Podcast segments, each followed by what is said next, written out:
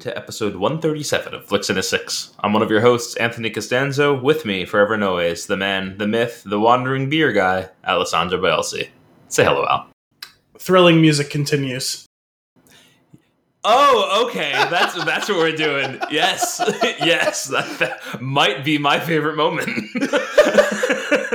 on, on this week's episode, a new teaser drops. Al does a reading, and we talk about what to watch for, along with other news and nuggets, all before diving into our flick of the week, The Wandering Earth. But first, Al, we got something special. We do. We're restocked. We are. What are we drinking? We're drinking the first of. There's probably like what do we have six or eight Newburgh beers coming up over the next Yeah. few months. Oh yeah. Um, thankfully, two weekends ago, Anthony was able to come up and uh, hang out for a bit, and we were able to exchange some beers. I think we're stocked through halfway through 2021. Uh, we could eke out 22. yeah. So um, yeah, we're drinking a Newburgh beer, which we always love to do. Going harkening back to our very original episode, um, and also they they're like 15 minutes from me, so it's like super easy to to grab beer from them. And they've been delivering it to me in this pandemic. Oh, how wonderful.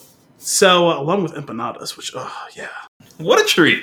it is. It is a. It is. who's gonna who's gonna order beer for a like a delivery that's gonna be coming soon see the option to tick off also empanadas and not do it I know, right? is my question okay Plus some merch, which we'll get into in a minute. Mm. Um, so we're drinking Newburgh Brewing Beach Chair Coconut Brown Ale. Uh, this was a limited release. Um, it's proudly brewed. Why would they put white on light yellow? Proudly brewed and canned by Newburgh Brewing Company in Newburgh, New York. 4.2% alcohol by volume. It came in a pint. it does They always ask you to drink local, which is great. Um, we took our brown ale, we added coconut, and blended it with whiskey barrel aged brown ale. It's brown ale for the beach. i mean you're just speaking my language Yeah. it sounds delightful the can as always looks delightful I will say that we have an official pint glass of Flicks in the Six, which will be used today. Uh, one minor note not saying it's bad, not saying it's good. Their pint does not fit in their pint glass. See, I've always been a little unsure about this. Is this supposed to be a pint glass? Because I never thought that this was supposed to be pint sized. I'm pretty sure it's a pint glass. Well, I've drank out of other glasses this size, and I think it's more like 14 or 15 ounces because it doesn't ever, though these glasses never seem to fit an actual pint. Yeah, I don't Or, or, or this is just over full. You're Or- getting more for your money. I was gonna say we could be looking at this the wrong way. Instead That's of saying right. that the glass is skimping on us, we could be saying that maybe We got got, two 16 extra and a half ounces in the can. ounces of beer. Yeah.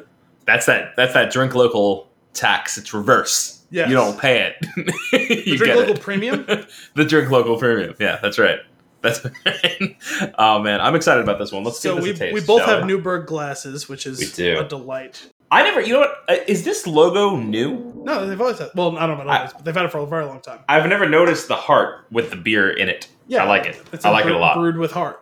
Yeah, it makes sense. Uh, I'm not saying I'm not discounting, but it's it's just awesome. Uh, I'm gonna slowly raise this to my lips. woo, woo. Cheers. Cheers. Mm. Oh God, yes. Oh man. Mm. Drink it in; it always goes down. Mm-hmm. oh, that is that is smooth. It is oh so fragrant. I taste everything it says on the can. Whiskey, brown, and yes, hundred percent. And uh, you know how there's like purple. Oh, man. It's purple flavored. and it's nicely. It's like it's nicely light. Yes. Well, that's the- the, thing is the beach. everyone. Well, not everyone. That's that's probably not fair. A lot of people associate dark beers with heavy beers, and while that's mostly true, it's certainly not always true. And Oh, this oh. is a light and airy beer with a roasty, toasty mouth feel. Well, not mouth feel, taste. Let's go with taste. Hmm, yeah. Um, it's got a very smooth, silky smooth mouthfeel, which is nice. Um, it's coconutty, Very which nice. is delightful.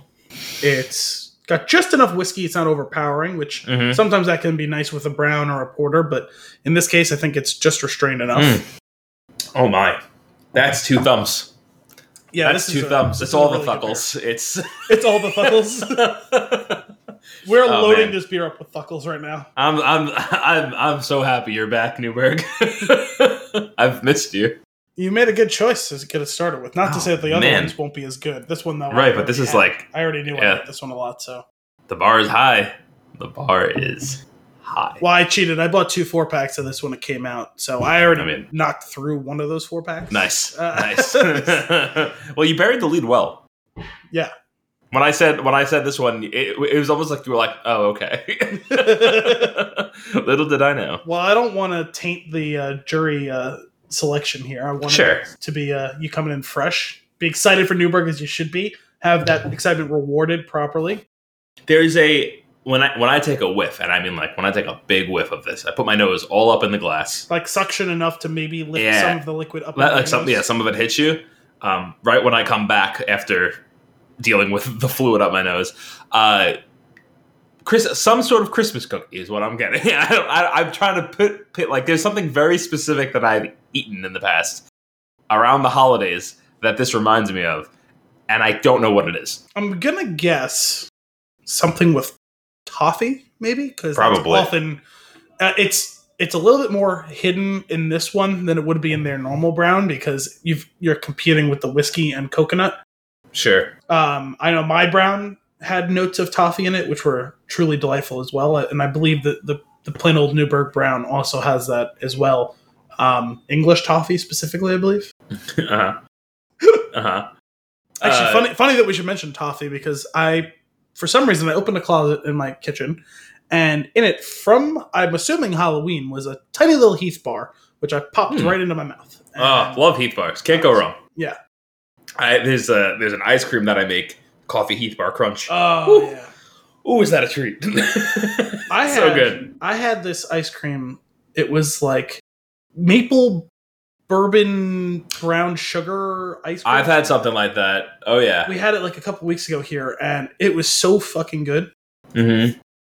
Man, I I do I like a toffee. Yeah, underrated. Toffee's I- I underrated. love- I love- Let's bring toffee back. Yeah.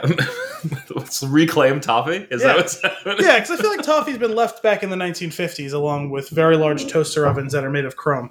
And let's bring toffee back. Yeah, I'm down with that. Uh, where, where where do you land on taffy? Uh, it's fun. I always really like the idea of taffy. And then, what? what a what a tremendous review. I always like get really excited when someone brings me a box of taffy, and then I eat like Yeah. three pieces of it, and I'm like, "Wow, this is such a chore." I'll, Oh, yeah. I'll get to some Yeah. more of this later, and then it's six months later. if you gotta strength, you gotta strengthen those jaw muscles, And that's what you do. You eat some Well, taffy. the problem is I have fillings in some of my teeth, and I'm afraid they Oh. won't be there anymore. Um, okay, fair enough. The problem with taffy is if you let it sit around long enough, it becomes the consistency of toffee.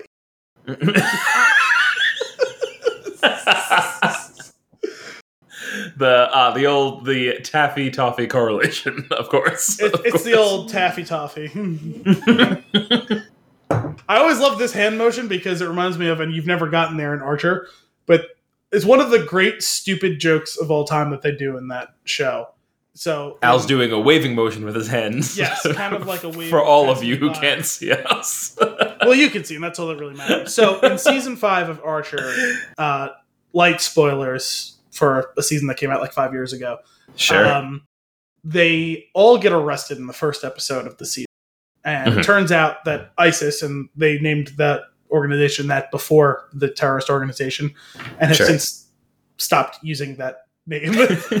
but back then, they were still known as ISIS, and they were all arrested because apparently ISIS was illegally doing spying activities. so the Perfect. FBI comes in and rolls them all up. They negotiate their way out of it, but what they failed to let known let be known to the FBI was that they had like a ton of cocaine, a literal ton of it.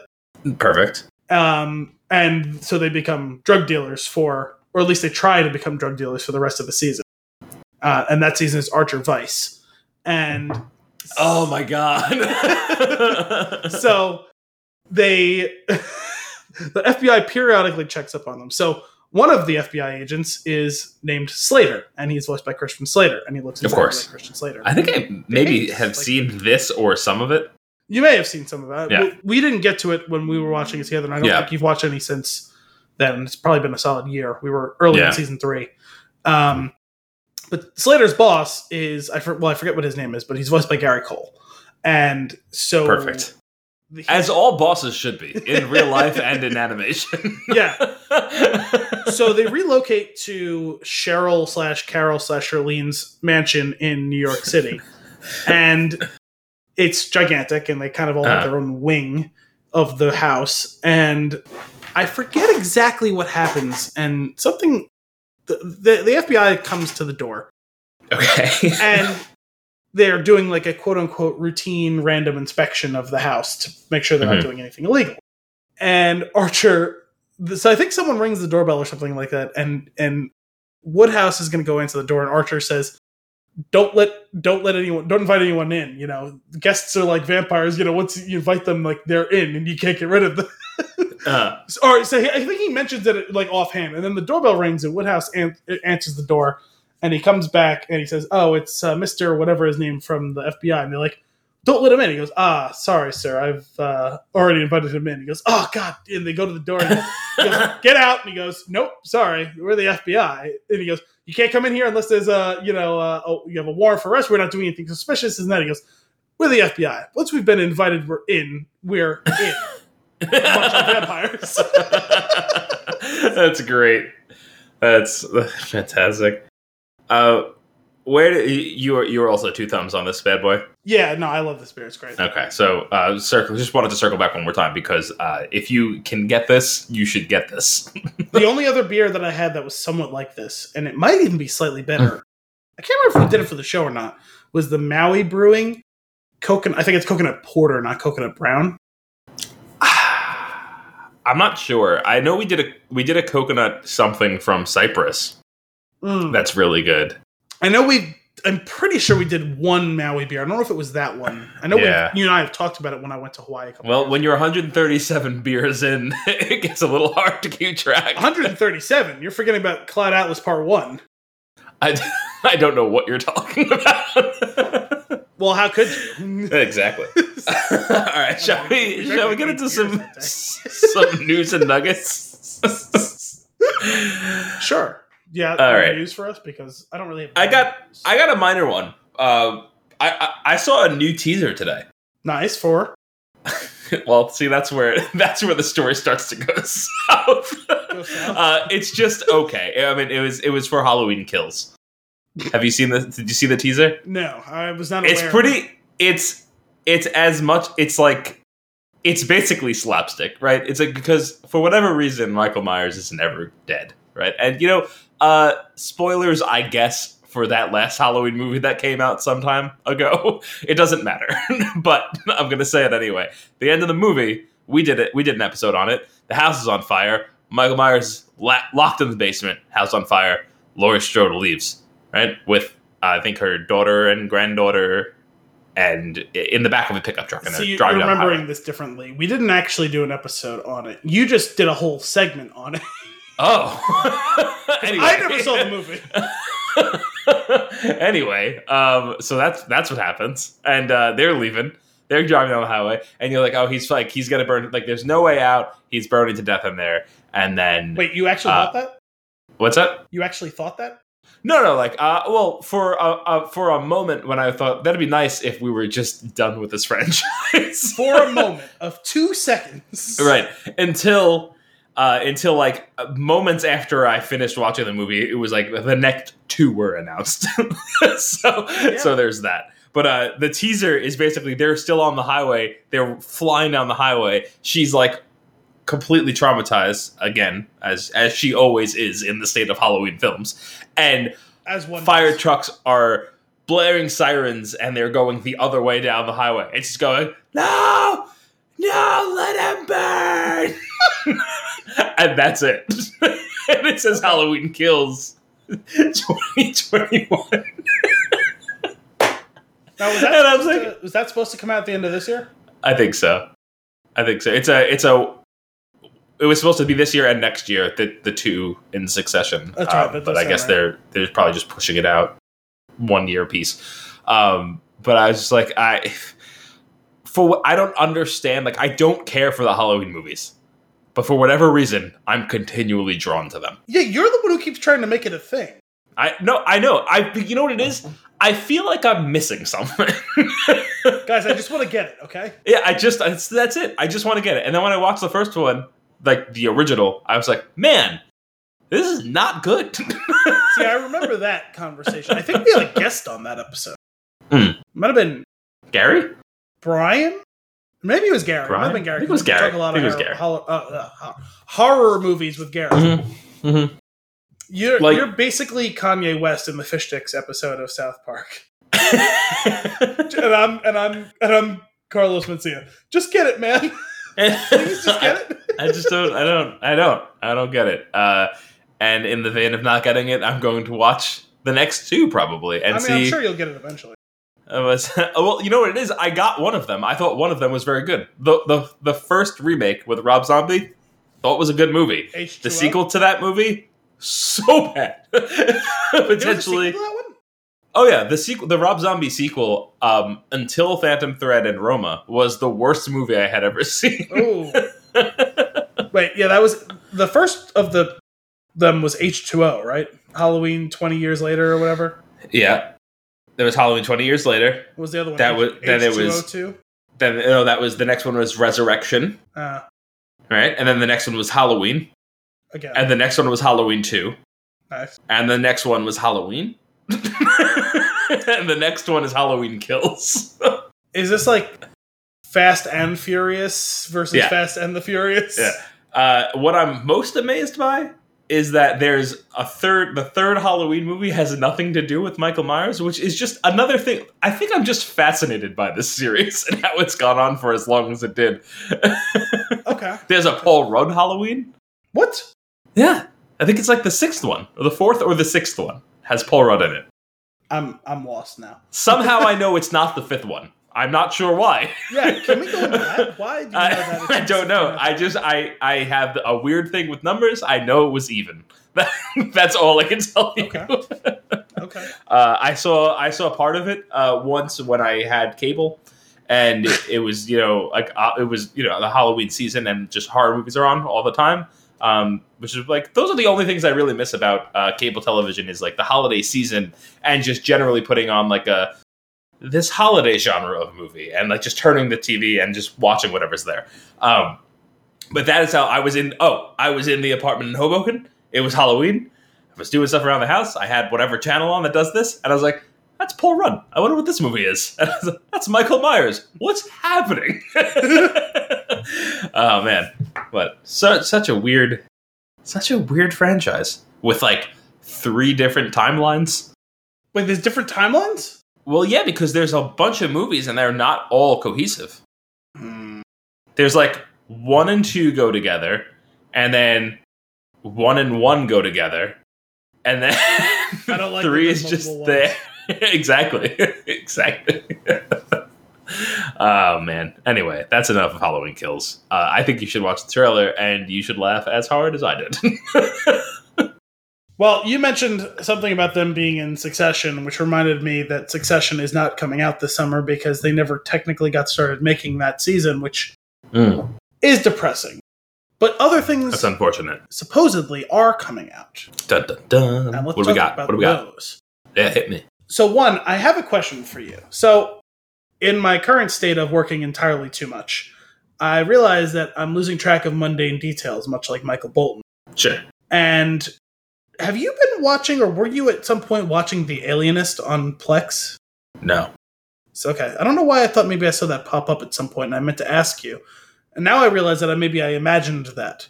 Yeah. Are you familiar with The Alienist? Yeah, isn't that on Prime? I mean, it might be. It, it aired on TNT. Okay. I know Um, of it. Okay. Is that the uh, bad guy from Civil War? Is he in that? Yes. Okay. Three leads. It's um. Oh God, what is his name? He's got some German name that I'm totally drawing a blank on. But his he plays Laszlo Kreizler, I believe, on the show. He's a Okay. German doctor who lives in New York City, Um, Luke Evans plays a guy who I guess is kind of a private investigator, if I recall correctly. And Dakota Fanning plays someone who worked in the mayor's office, I believe. And it takes place, I think, around the turn of the century, 1900. Daniel Bruhl. Is Uh, yes, that's his name. yeah. And so the three of them all know each other. Luke Evans and Daniel Bruhl knew each other. Luke Evans and Dakota Fanning's characters knew each other. And the three of them all come together to hunt this serial killer in the first season. And Okay, I think I was intrigued by this when I first saw like a, a trailer for it. yeah, really solid first season. It was based on a book, I believe. Um, one of the very few things on TNT that I ever had even the slightest bit of interest in. Um, but it was a really solid first season. And as the last I remember hearing, they said they were going to just do a one off or maybe possibly like look into doing some sort of like anthology series. I was like, oh, Okay. okay, whatever.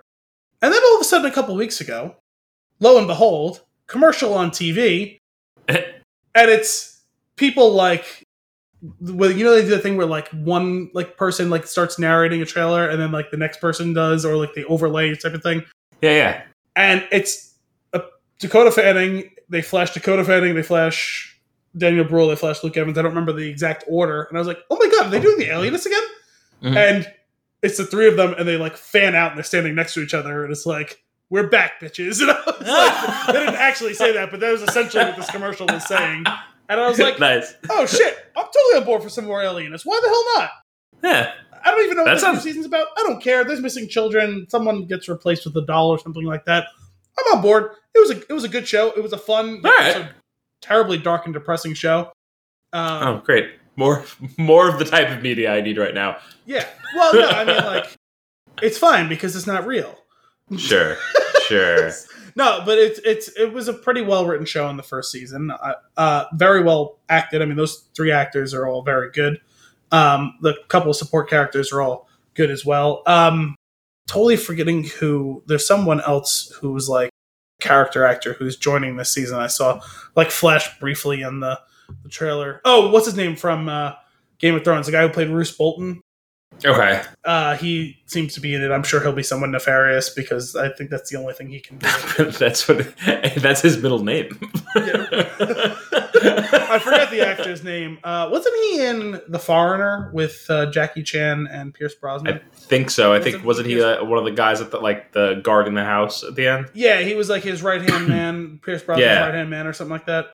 I, Um, I, I for the life of me, like while we were, while you were saying that, I was like, who was the bad guy in that movie? And then when you said it, I was like, ah, right. I just heard something recently. Oh, I was listening to to Cinephobe, and they were talking about Tango and Cash.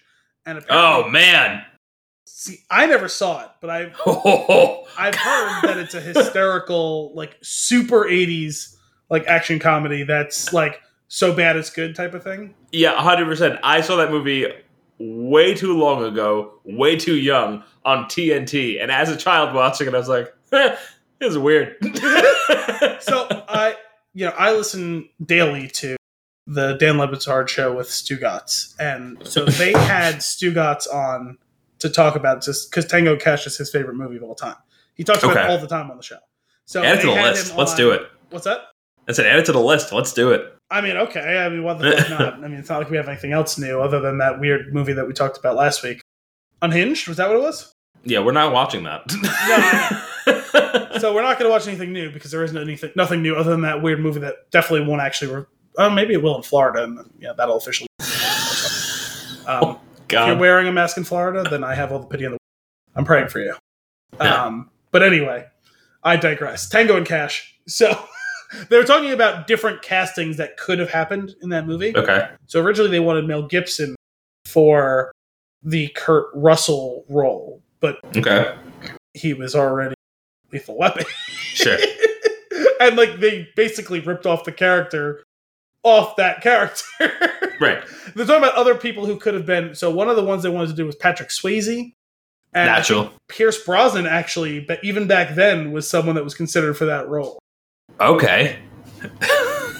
I'm just I'm trying to remember. There's I only like I'm getting random glimpses of this movie, and uh, my head is spinning because I it's I'm pretty sure it's just it's just Coke. It's 80s Coke is what it is, right?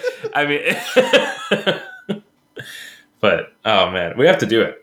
I mean, I'm on board. We don't. Really You know what? Really have anything I- next week. I haven't seen enough Patrick Swayze movies. I would really like to watch like Roadhouse and I- do that. I've seen a random 15 minutes of the middle of Roadhouse. We should watch Roadhouse, pretend to do an episode on it, and then it just be an episode on the Family Guy episode where Peter's kicking things.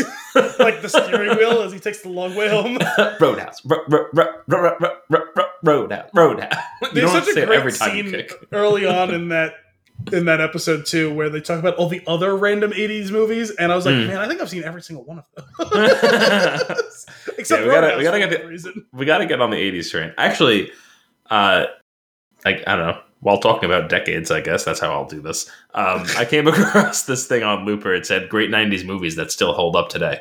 And I figured we'd go through the list together, uh, see if we agree, disagree, or um, need to immediately call out any like noticeable absences from the list. Sound good? Okay, All right. So starting off, the cover image is wait, The hang on a second. which- These are what yep. sort of mo- the movies that hold up? You said. great 90s movies that still hold up today. Okay, yeah. Okay. So the cover of of the article is The Matrix, and it's the first movie listed, which is, uh, I mean, obviously we did an episode on it. It's tremendous. Uh, it ages surprisingly well, uh, and it's just, especially knowing where it came from, um, and the time that it came out, and how revolutionary it was.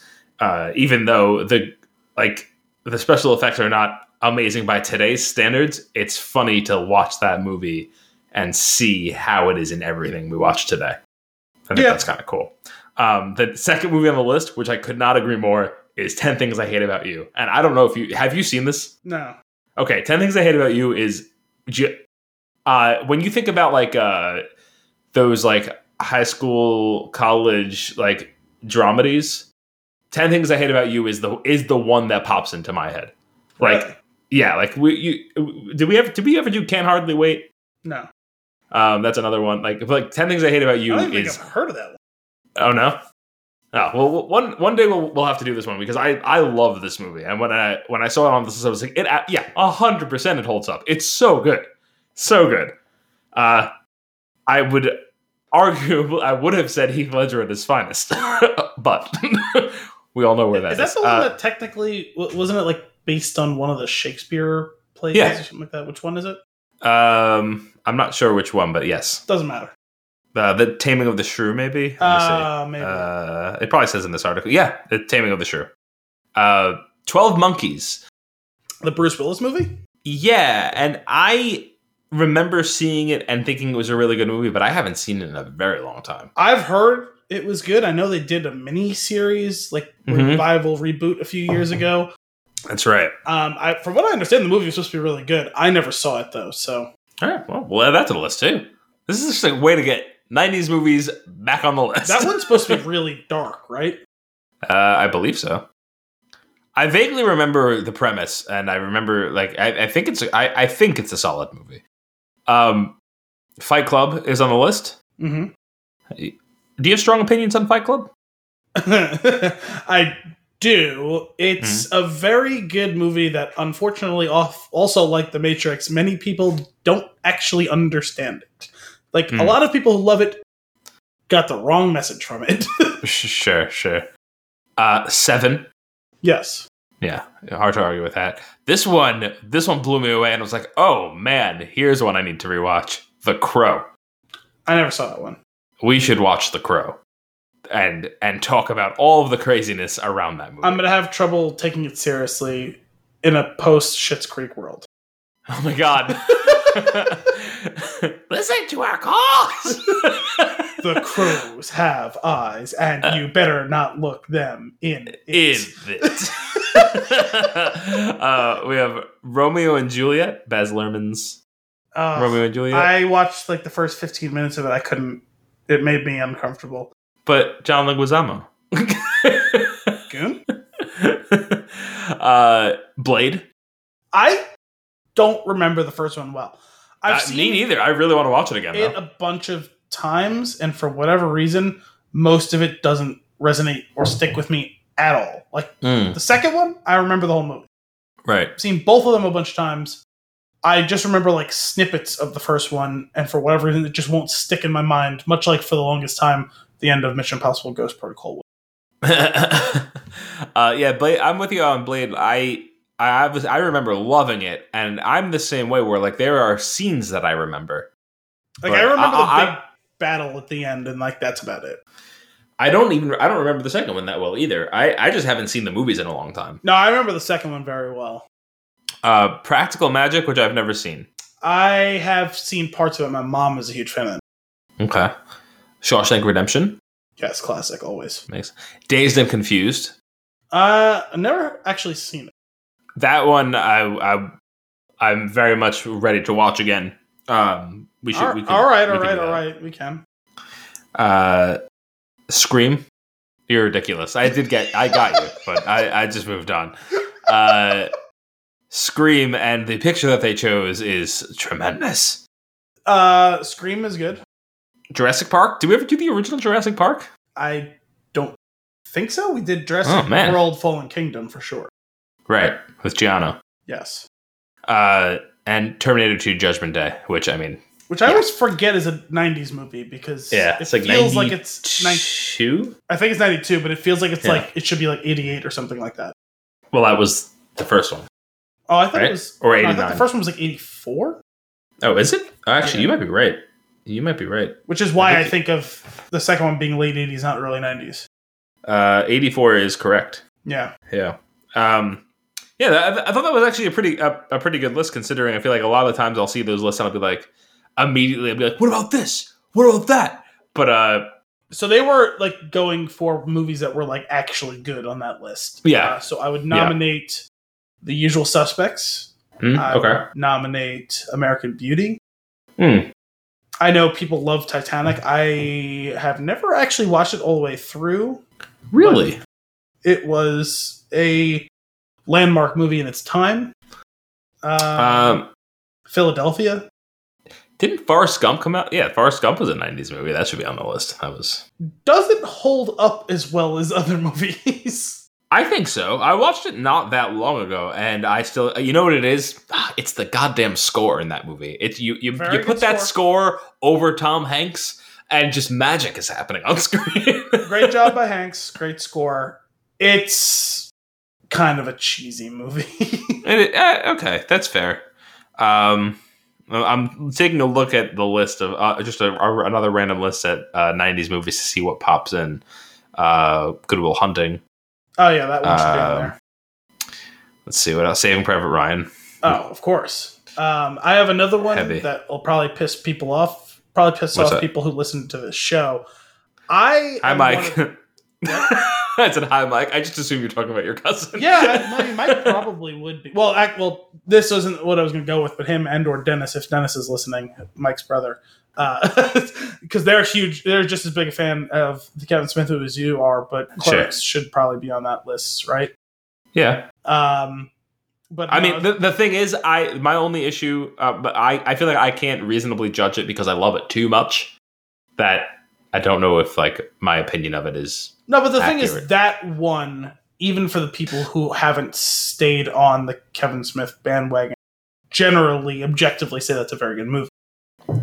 Um, what I was going to say though is Big Lebowski. For whatever reason, Mm, just does not click with me the way it seems No. to with most other people. same. I'm I'm with you. It's not it's not for me. I don't get it. Like it's fine. It, it's it's fine is exactly how I would describe it. But it could be one of those things that for whatever reason, uh, it, there are. I, I've this. I feel like this has come up between us, not as much as with like some of my other cousins that are like in the same age as you. But like there are there's a couple of year difference, and sometimes that makes a difference with how something was perceived by you, and like. they- Maybe we just missed it, you know. I suppose so, except at least for me, specifically with this movie, like I feel like when I first saw it, I was the age that those people were when they saw it. You know what I mean? Yeah, yeah. I don't know. Could be the time. It could, I don't know. It could be whatever else is out, or like what other your other influences are at the time. Yeah. But because you know Uh, sometimes I'm with you. It never it never really resonated with me. That I just was like, I- I don't want to watch this anymore. there is such a rabid cult following of that movie that I've just never gotten. I was like, I, I remember watching it and I was like, so when's the part that it's gonna like blow me away? And it like never does. And I was like, ah, right. What about Face Off? Should that be on the I've never seen it. Wait, I've- really? Yeah, I've seen like a little bits and pieces of it. Oh man, do we have something to watch? If you have, you will have things to say. It's Well, it's funny because I have two separate like reference points for Nicolas Cage stuff because and John Travolta stuff because Cinephobe is obsessed with those two actors, so of course they're obsessed with that movie. Mhm. Um, but also, I was listening the other day to the Edward Norton episode of Armchair, okay. and he was talking about Nicolas Cage and how important of an influence he was to the next generation of actors. And it's funny because there are two or three different Nicolas Cages, right? And when he was talking at first about him, he was talking about how like he was doing something that no one else was doing and he took these big swings and is really important like influential actor and like he like that gets forgotten. I'm like I mean, he's taking some fucking swings, and I was like, "Oh no, no!" like, look back at his actual like for for ten or fifteen years, he was a legitimately really good actor, Uh, and then he became the Nicolas Cage that we know now. But I think people forget about that because I forgot. I'm like, "What the fuck is Edward Norton talking about right now?" And I was like, right. "Oh yeah, no!" Like he was like nominated for multiple Oscars. He did he win one? Uh, I'm not sure. Um, but but- and I never saw Raising Arizona, but like that one is kind of a cultural touchstone. Vampire's Kiss, apparently, even though the movie is super fucking weird, is a big swing that some people really appreciate. Uh, Leaving Las Vegas, I'm you know, there's a bunch of you know Moonstruck. There's a bunch of movies that that he performed quite ably in Right. before he became do every single movie, regardless of how terrible it is. Nicolas Cage, Right. play the camp to 15 out of 10. I, I'm looking through his list to see if I could spot some of the earlier stuff. The the list is in a very strange order, though. Sometimes sometimes IMDb just fails me. It's- I mean, it's almost always chronological. oh, hey, you know what it is? The list goes on so long. Is that I've I've jumped into the section called self, and that's not where I want to be. Ah, no, you don't want to be there. I don't want to be in archive footage either. What is archive footage? Like if is- he's in a movie and then that movie is played in another movie, Oh, okay. Nicolas Cage Pro- Exception. he's got a lot of producer credits. Uh, well, I assume that most of these terrible movie season he produces. Uh, the best of times, Fast Times at Ridgemont High. He was in Fast as- Times. Uh, yes, and he's credited as Nicolas Coppola. Because that's his name. hmm No, I know, but just, I, I I remember watching it and being like, "Is that?" and then seeing the credits and going, "Is that?" Now, is it Coppola or is it Coppola? Because while I know he's related to Francis Ford, I always feel like they always call him Coppola, not Uh, that, Pola. I don't know. That was just what came out. No, I was just curious if know. I've been mispronouncing it this whole time. Uh, how do you spell Francis Ford's last name? That I just said I'm 99% sure they're related. They spell the same way. Oh, I was just making sure. You said you're 99. You were you, you said you were 99 percent sure. Yeah. I don't know. Uh, The two P's maybe say it that way, but I don't know. Um, Valley Girl, Rumblefish, Racing with the Moon, Cotton Club, Birdy, Boy. He's got a lot of movies. Peggy Sue got married, Raising Arizona, and that's where you said uh, you think that's where that's this is where it starts to get big, right? Yes. because Raising Arizona, Moonstruck, Vampire's Kiss, Never on Tuesday, Time to Kill, Wild at Heart, Firebirds. Let's see what else in here. Honeymoon in Vegas. That's when you you talked about that one or no? I feel like you mentioned that. Uh, no, leaving Las Vegas. Isn't that it? Oh, uh, yes, that's a little bit later. The Rock. Oh, The Rock, Con Air. This is where it starts to get a little crazy. You know what Yeah. it is? I think he got these big movies and he's like, this is fucking fun. Well, yeah, no, because right after leaving Las Vegas is when he became like action star Nicolas Cage, and even then, like those movies are a little cheesy, but like they're fun. I don't begrudge him those movies. They're Sure. fun movies. They're big movies. They're Bay or Bay adjacent movies. Like They are definitely Bay adjacent. Uh, The- The Rock, Snake Eyes, eight millimeter, Gone in sixty seconds. I don't have the same appeal. I know That movie doesn't appeal to me the same way as it does other people, but I like I get why people like it. And, like that's fine. Again, I don't begrudge him that movie. Sure, I love that movie. National Treasure, which I adore. Solid movie. Uh, Ghost Rider is Ghost Rider where it officially goes downhill. well, it's immediately after uh, National Treasure is where it goes downhill. Okay. What about National Treasure Book of Secrets? Yeah, like that's that's straddling the borderline. Okay. Uh, oh well, Kick Ass. I forgot about him in Kick Ass. I never actually saw that movie. I think I saw the first like Ooh. minutes of it. I, I, I like that movie. We I know a lot of people Could, we could do that. Um, he's he's pretty nuts in that movie. Uh, yeah. Now now we're in a list of movies that I, I've never heard of. Which you know, it's like when you're just churning movies out, like I don't know, fifteen movies a year, Yeah. which is what it feels like based on this list. Well, he has a lot of bills, so he has to pay them. Sure, sure. Uh, oh right. Uh, how can I forget Spider-Man Noir? I recently watched that again. Uh, my God, is that a good movie? Yeah, and he's actually great as Spider Noir. Yeah. Is it is it purple? No. Is it blue? No. when he's looking at the Rubik's cube, and John Mulaney's Peter Porker is just very disappointed that he can't figure out which colors it is. The last movie that felt like he was trying was Lord of War. hmm I remember that one. Um, yeah, I, I I- I could watch I could watch some wacky Nick Cage movies. That's it's always a good time. Um, Al, Wait, I actually you have a reading for me? Oh, I have we got we went on wild wild tangent. I don't, yeah, I don't even know how we got here. I, it would be impossible to track the total genesis. I started with The Alienist, and it it ended at Nicolas Cage's filmography. As all conversations should. All roads lead. and then he was in. Face Off and all went downhill. What are you talking about? All roads all roads lead to Nicolas Cage. um, well, he has to have surpassed Kevin Bacon in Six Degrees game, right? With just because of the sheer number of movies he's been in. Man, I don't know. Kevin Bacon, he's all over the place. Uh, let me see if I can get a, a, a number. Can did they have a count of things that, that They- you've they been in? It's right next to the thing that they're in. That like, you know, it says whatever, like movie or actor or director or whatever, and then there's a parentheses and then there's a number. Uh, uh, that's probably on the I'm in the app, which is probably my fault. Ah, okay. Well, I thought they did it in that too, but not a big deal. Um, but uh, it- so anyway, the Alienist comes out I think the nineteenth of July, which you know, truly a blessing and an, an oasis in this deserted time without new TV shows. Uh, the other thing that I forgot was coming out, but I just saw another like teaser for it. So clearly they're planning on it coming out, which means they likely are done with it. Is the second season of The Boys, which is due sometime. Oh, September. right. I never got to the first one. Oh yeah, that's right. I remember you asked, you know, me and Dominic about it. Yeah. I wrote a review on the Spin Tune about it. Uh, I enjoyed it. I actually avoided it for some time when it came out because I thought it was going to be too like cynical, a cash grab type of thing, Mm-hmm. Or at least trying too hard. And I was very pleasantly surprised by it. I really enjoyed the first season, so I'm looking forward Nice. to the second season. That's Amazon, right? Yeah, it's on Prime. Okay. Cool.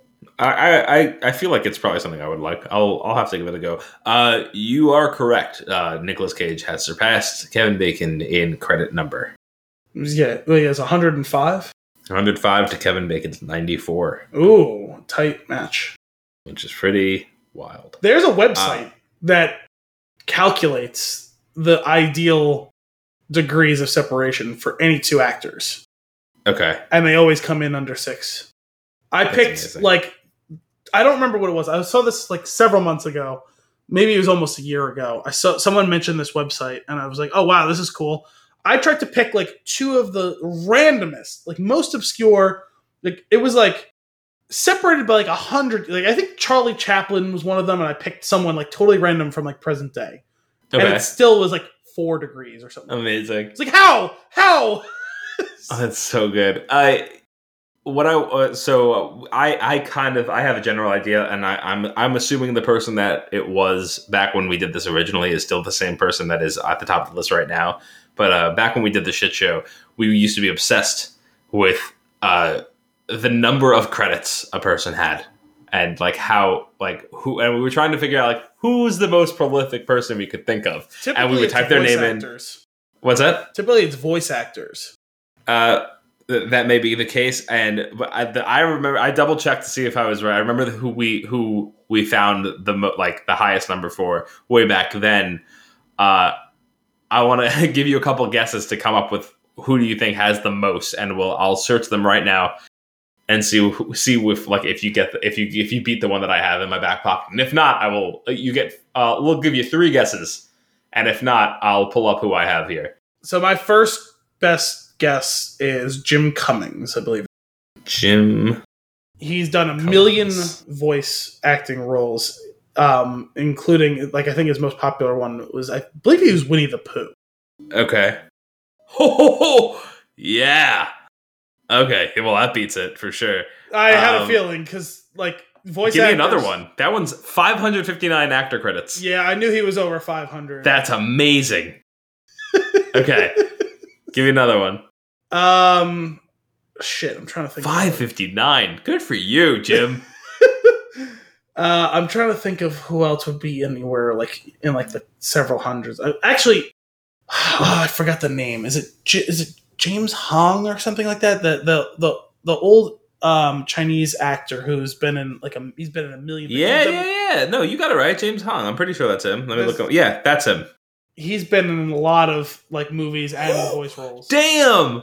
439. Okay, I was saying he, was a few hundred, but still no, can't hold a candle to. uh Okay. to What Jim else you got? Who else you got? One more. So far, both the people you've mentioned are above this person that I'm talking about. Okay.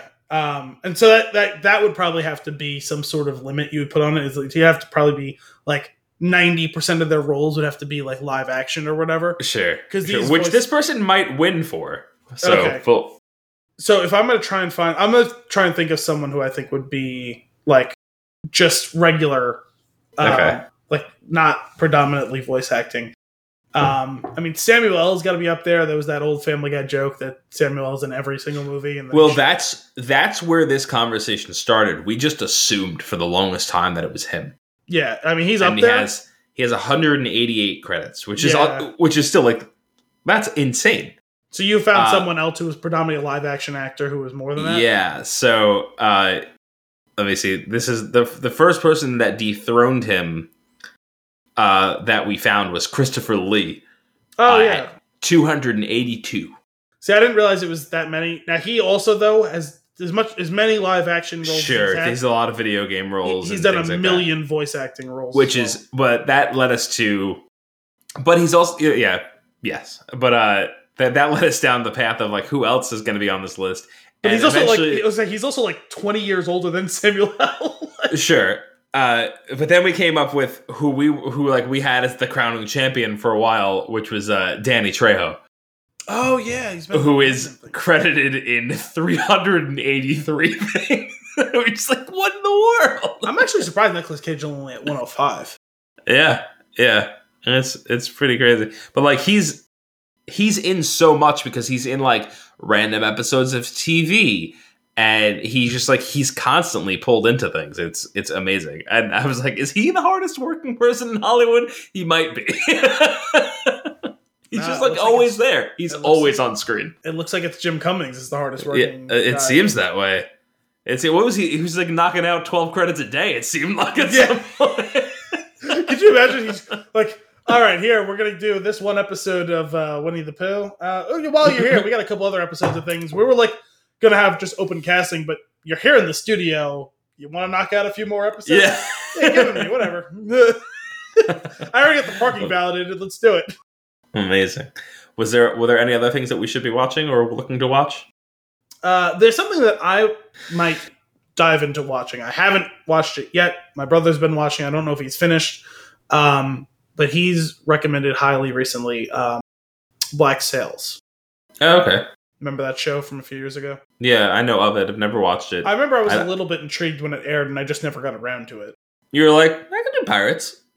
Yeah. Yeah, kind of. Um, because I think I mean it aired concurrently with I think it was only like four or five seasons long. It aired concurrently for a while with uh, Game of Thrones, And the first time I saw a trailer for it, I thought that the lead was Iain Glen, who was uh, Jor- Sir Jorah Mormont on Game Mhm. of Thrones, because he looks a little bit like him. And actually, it's the bad guy from Die Another Day, but with a beard.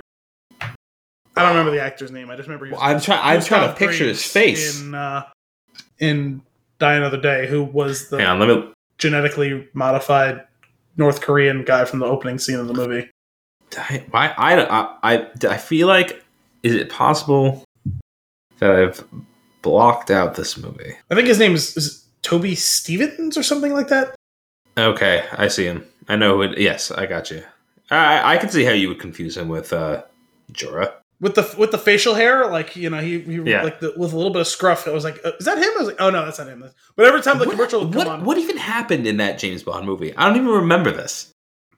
they were trying to track down African conflict diamonds, and Right, which end up in Halle Berry's belly button at the end of the movie. at the end of the movie, yes, Right. um, and they're connect- is such a weird scene. yes, very James Bond, very '90s James Bond, which was like, was it was that 2000 something at that point? 2002, 2002? maybe. 2002. Yeah. Wow. there it is. um, yeah, with possibly the most egregious innuendo of the entire series, just in the sense of how blatantly obvious that the line was when the scene is like not zoomed in on them, and she's just saying "Leave it in, James," and then it pans out, and he had dropped one of the diamonds into her belly Yeah. button. yeah. Ugh, so it's so cringy. Oh boy. All right. So you're gonna try that one out? You yeah, if I ever get a spare m- minute to myself. Nice. Um, but uh, it was, funny, you know. We talked about, and this will lead us in eventually to our talking of this movie if we ever have time to it. But uh, That's I, uh, all for this week. yeah. So I told you last night I was going to watch the end of this movie because I started watching it Monday night, and right. that was Tuesday night. Uh, that was a lie. So what happened was I was going to sit down and watch it, but instead I was like, "Oh, Gianna's around. Let's watch an episode of Scrubs together." Which turned into the family watching like four episodes of Scrubs, which I'll never turn down a few episodes of Scrubs. Sure, I just sure. will not. Uh, but it left me no time to watch the rest of this movie. And then this morning, I was like, huh, maybe I can try and watch it because it clicked in my mind that at the beginning of watching that movie, it said it was a Netflix production uh, conjunction with a bunch of Chinese studios. It's like, oh, I had no idea. So you watched it on Plex, right? yeah. Well, I too started watching it on Plex, which is how I got the beauty, the beautiful, beautiful gem, thrilling music. Continues. Thrilling music continues. Yeah. Beautiful. Um, so if you watch it on Netflix, it's dubbed in English. Oh man, that would have been a game changer because there were things that I, I like. This it was running too fast by the screen. Yes, uh, just Okay. keeping track. Very different than watching something like Parasite, where there was a lot enough time for most of this, like the lines to breathe. Uh huh. In this, there was no breathing. I was just like, like reading and like, like you Yeah. got to be a speed reader. I was like, holy shit, I can't Well, tell who's that- saying what. I lost track of the names. Like, Yeah, for sure. I definitely, I definitely feel like I missed a lot of visual things because I was like just reading a book the whole time. yes. Well, having those dubs made it easy for me to be able to watch the rest of that movie while I was getting ready for Oh. work this morning. But Nice. regardless, I digress. That's more for the movie thing at the end. You don't have any more news or nuggets? Uh, no. Okay. Well, I have one more, and we've been having a delightful time, and I'm going to put a damper to on that right now because we're going to read some stuff that's real life here. Okay. Um, we're all familiar with Thandie Newton. I know that Anthony is because I asked him if he was familiar with her right before we got started recording. Right. Uh, for those of you who don't know, she's currently on Westworld. She's one of the leads. She plays Maeve, one of the, uh, well, I don't want to say, in case you have never picked up Westworld and decided to start watching it while you're at home during this pandemic. Um, she was also in Mission Impossible 2. She was in Run, Fat Boy Run with Simon Pegg and the guy from Shaun of the Dead who gets torn to pieces at the end. Spoiler alert. Uh, she is a pretty well known actress, pretty solid actress, at least Mhm. from what I recall in the first season of Westworld. She did a pretty damn good job. Yeah. So there was an interview that came out yesterday. Not that that means anything to you when you're listening to this, because it would have been a few days ago. Um, it was transcribed on Vulture. I don't know if that was the original. Sorry, this article was featured in One Great Story, New York's reading recommendation newsletter. Uh, in conversation with Thandie Newton, After decades on screen, nothing surprises the Westworld actress, though what she's ready to share will surprise you. And Hmm. so the reason I bring this up is because, I mean, like a lot of people, we get caught up in these, well, how bad could it be? They're making a ton of money, blah, blah, blah, blah, blah, et cetera, et cetera, so on. But after a certain point in your life, you have to make a decision for yourself. And I can't tell you when that point is and what the decision that you're going to make is. But eventually you kind of have to believe that things are as bad as here. And so Mhm. I find that putting a name and a face to it, especially someone who, I mean, I don't think anyone can ever really accuse her of ever gone, been gone for like a cash grab. She's not someone who's been in a lot of blockbuster stuff outside of like Mission Impossible 2. So hmm I'm just going to read some selections of stuff from this. Most of it will be kind of unbroken. I'm not going to read the whole thing because it's rather long. But Okay. I am going to read a substantial amount of it because it's uncomfortable, and that's the only way that any of us will get any better. And this time Sure. right now, we're all home and we have the time for it. So let's try and all Reflect. just reflect. Yeah. As outspoken as Thandie Newton has been throughout her career, there are still stories she's been holding off on telling. Not because she's shy, but because she's waiting for the right moment.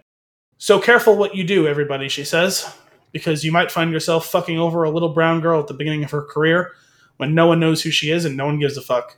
She might turn out to be Thandie Newton. Hmm. At 47, Newton feels she's more powerful than ever, which manifests in our Zoom conversations as a kind of stunning vulnerability.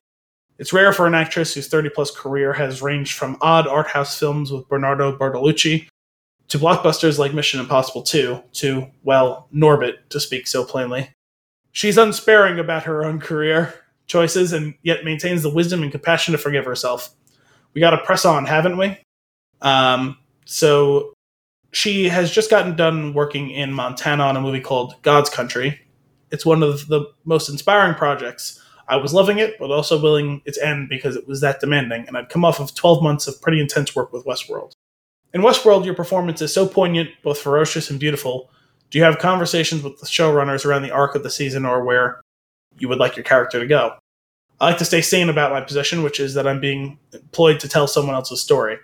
Where I do have a degree of choices in taking the role, but once I'm in, I'm a team player. I do have frustrations with Maeve, but that's part of her storyline. What are some of those frustrations? Well, season one, the evolution of this robot, who then has the revelation that she's not human and that she has a past involved a child, and the betrayal of that, and then using that information to empower herself. It was such a powerful story. I'm not surprised it hooked people in.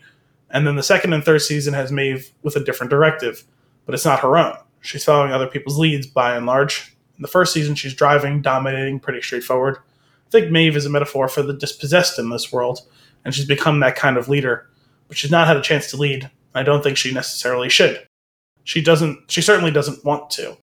So then she goes on to talk about some of the issues that she had in her life growing up in ballet and other dance, and how she very frequently was blowing everyone away. And never got the recognition that she should have because in her eyes she was the only black girl in a very very white organization of people. And that is Sure. what it is. There's you know truth to that i'm sure. However much so you know as a young person sometimes you don't feel that that's you're getting what you deserve. And so she goes on to say that this affected her. She had dealt with anorexia and all these things and that it totally crushed her self-esteem and it made her susceptible to manipulation. Hmm. and then i'll pick up again here.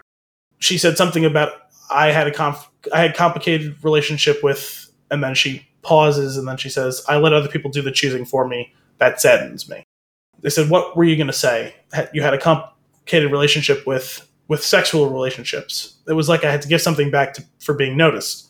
You get predators and sexual abusers that can smell it a mile off. It's like a shark smelling blood in the water. All you need is one of those to really drive you into the dust. In a way an eating disorder was just like okay i need to finish myself off. I need to get fully rid of myself now. Unfortunately that was while i was in an industry where a woman is utterly objectified. But a really key point which began when i was like 21 and i met eve ensler you saw the vagina monologues and then you talked to her afterward. She was performing in a pub in islington in north london. Afterward i saw her as the as she came into the pub and we chatted. I found myself telling her my story about being sexually abused. She didn't look at me with pity. For her it was like and you're here. It was the moment i turned from being a victim to a survivor. She just pointed out i was moving through it. When you've talked about what happened in the past, getting groomed and sexually abused as a teenager by the director John Duigan on the set of Flirting, I noticed the language used by some journalists writing about it was quite odd. Some would call it an affair.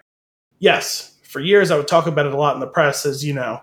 I think it's because I was traumatized. If someone brought it up, and of course they're going to bring it up in a fucking interview, Hmm. if they spoke about it in a way that's not sympathetic or they called it an affair, it was an insult to injury. It's like re abuse. I think the reason I talked about it a lot too is I'm trying to find someone who understands. I'm looking for help. It's so fucking obvious to me. What is the point if we don't expose what needs to be exposed?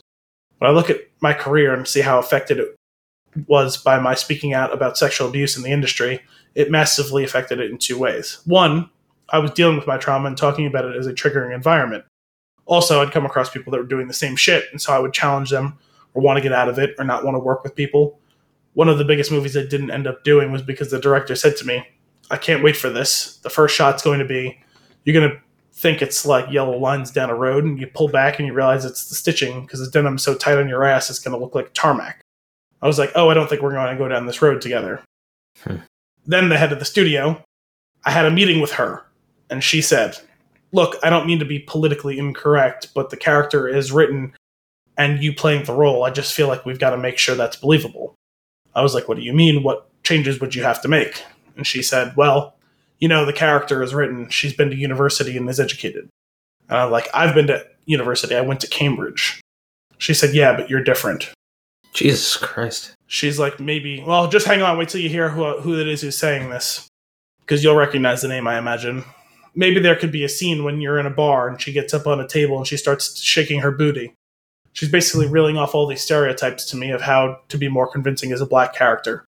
Everything she said, I was like, nah, I wouldn't do that. And she's like, yeah, but you're different. You're different. That was Amy Pascal. That's not really. Uh, she's the head of Sony, or was for quite a few years okay. she's produced all of those Spider-Man movies, a Mhm. whole lot of other things as well. Let's that's not really a surprise, is it? Let's face it, I didn't do the movie as a result. What was the movie? Charlie's Angels. uh, I'm skipped to that's not the only thing that happened. There's the disgusting thing that happened with the casting couch, just this grossness. I've got my little black book, which will be published on my deathbed. Of names? Oh, of everything. Got to leave something behind. I'm not doing it when I'm alive. I don't want to deal with all the fallout and everyone getting their side of the story. There is no side of the story when you're sexually abused. You give that up. That's a that, that's a great statement. Um, yeah. Then there, she goes on to talk about some comparing and contrasting between her and Halle Berry, um, being that they were of a similar age, um, and c- like kind of the only two like black women actresses really working um, at that time. Like they kind of were up for all the same roles, it seems. Okay.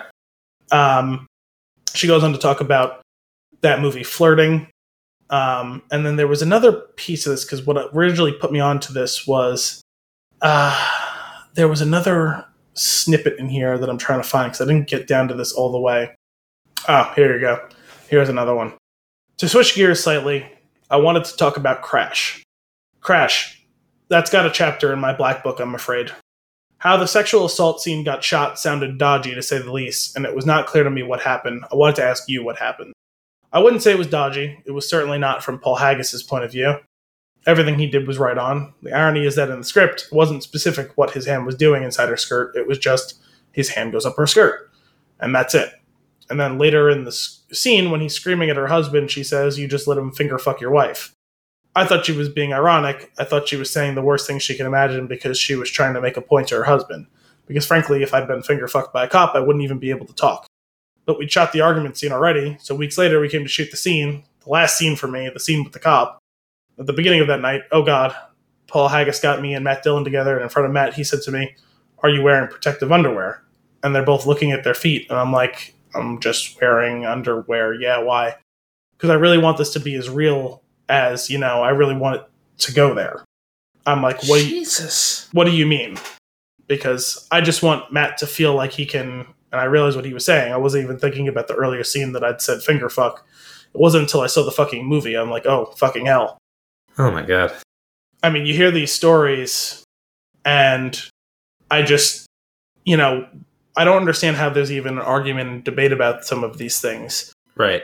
and when you read it in someone's voice, I mean, you know, it's not just cold journalism. That that's real hot, you know, a hot, warm blooded person, whatever you want to say. Like that's someone you can put a face to. Like we've Mhm. seen her in in things, and whatever you think about her as an actress, and I think she's pretty good overall. But does it really matter? I mean, No, it's disgusting when you hear these these. it things. really is. and Ugh. that there's people who like act like. one of my favorite things to hear now is you know oh she's just doing it for the attention. What positivity comes out of Right? this Like, attention? why would I do that? You're not making money off this. She's not suing anyone. hmm I mean, do you think Amy Pascal is going to be in any trouble? No one's going to give a fuck about what she's done. Paul Mhm. Haggis, uh, no one's said his name in 15 years. Right. So, what does anyone get from this other than It's so disgusting. So there, this was the last bit that I wanted to read because this is the first thing I saw that I was just like, I, the pettiness that goes on, and you wonder why people keep their mouth shut and these things get perpetuated is because Right. you know between hell you have a you, if anyone you thought if anyone was going to be able to be defensive of some of a woman who's being abused, it would be another woman. And so like that that's the one thing that disgusts me is seeing that sort of thing. Because if Mhm. you're not going to have the allies of, of the men who are you would hope would be able to help you out, then you would hope it would be the one or two women in the business who would have that power. Mhm. So she was on the show Rogue. Rogue. Yeah, I didn't want to do it. It didn't make sense for the story with the two characters playing husband and wife who were kind of estranged. I was like, just doesn't make any sense to take it off. There was about a sex scene in the show Rogue okay. he goes, "Listen, kid, Thandie Newton, top off ratings." And I laughed. I was actually pretty grateful for the honesty, and I'm like, "Well, listen, then definitely fucking not." But he still got the other actor to pull my top down in the scene, and that's what's there. Jesus. And then we're shooting in Canada. I guess it's hard getting extras, people of color, and it was supposed to be set in Oakland. I'm continually saying you've got to populate this cast with more people of color. Uh, uh. It doesn't make any sense. You can't uh, get Right. more fucking African American than Oakland. And he said, but we cast you, so we took care of that. oh my god. This is the producer. Jesus. That was in the second season. I thought, I can't do this. I just can't. We had this sort of sexist, casually racist idiot, you know, and I had an argument, or sorry, I had an agreement at the beginning of the second season because I was pregnant with my last baby. I was going to be in my third trimester when I made the show, and I said, look, if you want me to do another season, I want to be released from my long term six year contract if I come back. He refused to put it in writing, but agreed. And you know what happened? They got picked up for season three, and I said, I want to go. And then, of course, they're like, you can't. He had a gentleman's agreement with my agent, and it was all very respectful, apparently. And I went through fucking hell because he hadn't told my dear friend, who was the writer of the show.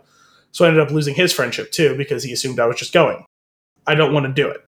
Obviously, I did get out of it. I just had to do a few episodes, which wasn't easy. Everyone hated me for leaving, but no one knew of the agreement a year before. It was extremely painful. I actually thought I might retire then because I had my baby and my husband's career was doing great.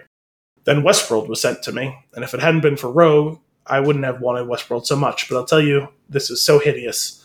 On the last days of doing Rogue, I got killed miserably. I get dumped in a laundry container by this nasty guy who's a great actor. I get taken down to the bowels of the hotel where he had this huge fight where he strangles me to death, and then I get dumped in this garbage disposal tank, and the last shot of me is sinking down into the garbage, like into sewage. But listen to this. On the side of the garbage disposal tanks, it says Westworld Garbage Disposal. They all knew I was going on to do Westworld because I'd already signed up to do it. Oh my god. I had put two years of hard work into that show, and there I was, Westwood, Westworld Garbage Disposal. And so you wonder every time you hear these stories about institutions abusing people and people telling you that they've been abused in these Mhm. institutions, and you know our reflexive inclination is we have our attachments to them, whichever attachments they be for whatever institutions. How much, how many stories is enough to start to believe these people when these things go as they are? Right. and that's that's where I am in my life now. Yeah. I'm I'm like past the point of like I I, I don't it, it's I feel like it, it's obvious that like they that these are these are real stories. I just like how do how do we fix this? Well, and this is the thing in and all of these things that are going on right now in this world, um, as the as our as our wonderful country burns, and we realize that maybe it wasn't so wonderful as we thought. And Mm. before anyone jumps down my throat for that, I, I still do believe this is the greatest country in the world. There's not a single place I'd rather live than here. Mhm. But something can be the best, but it can still be far from perfect. Hmm. And the only way we fix these things is to listen. Yeah.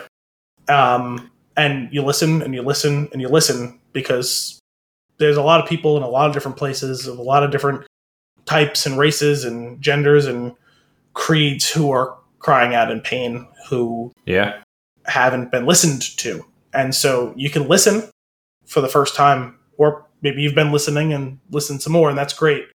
Uh, you don't have to end up agreeing with all of it, but without listening, none of it ever will change. But what do you do about people in power that aren't listening slash don't care?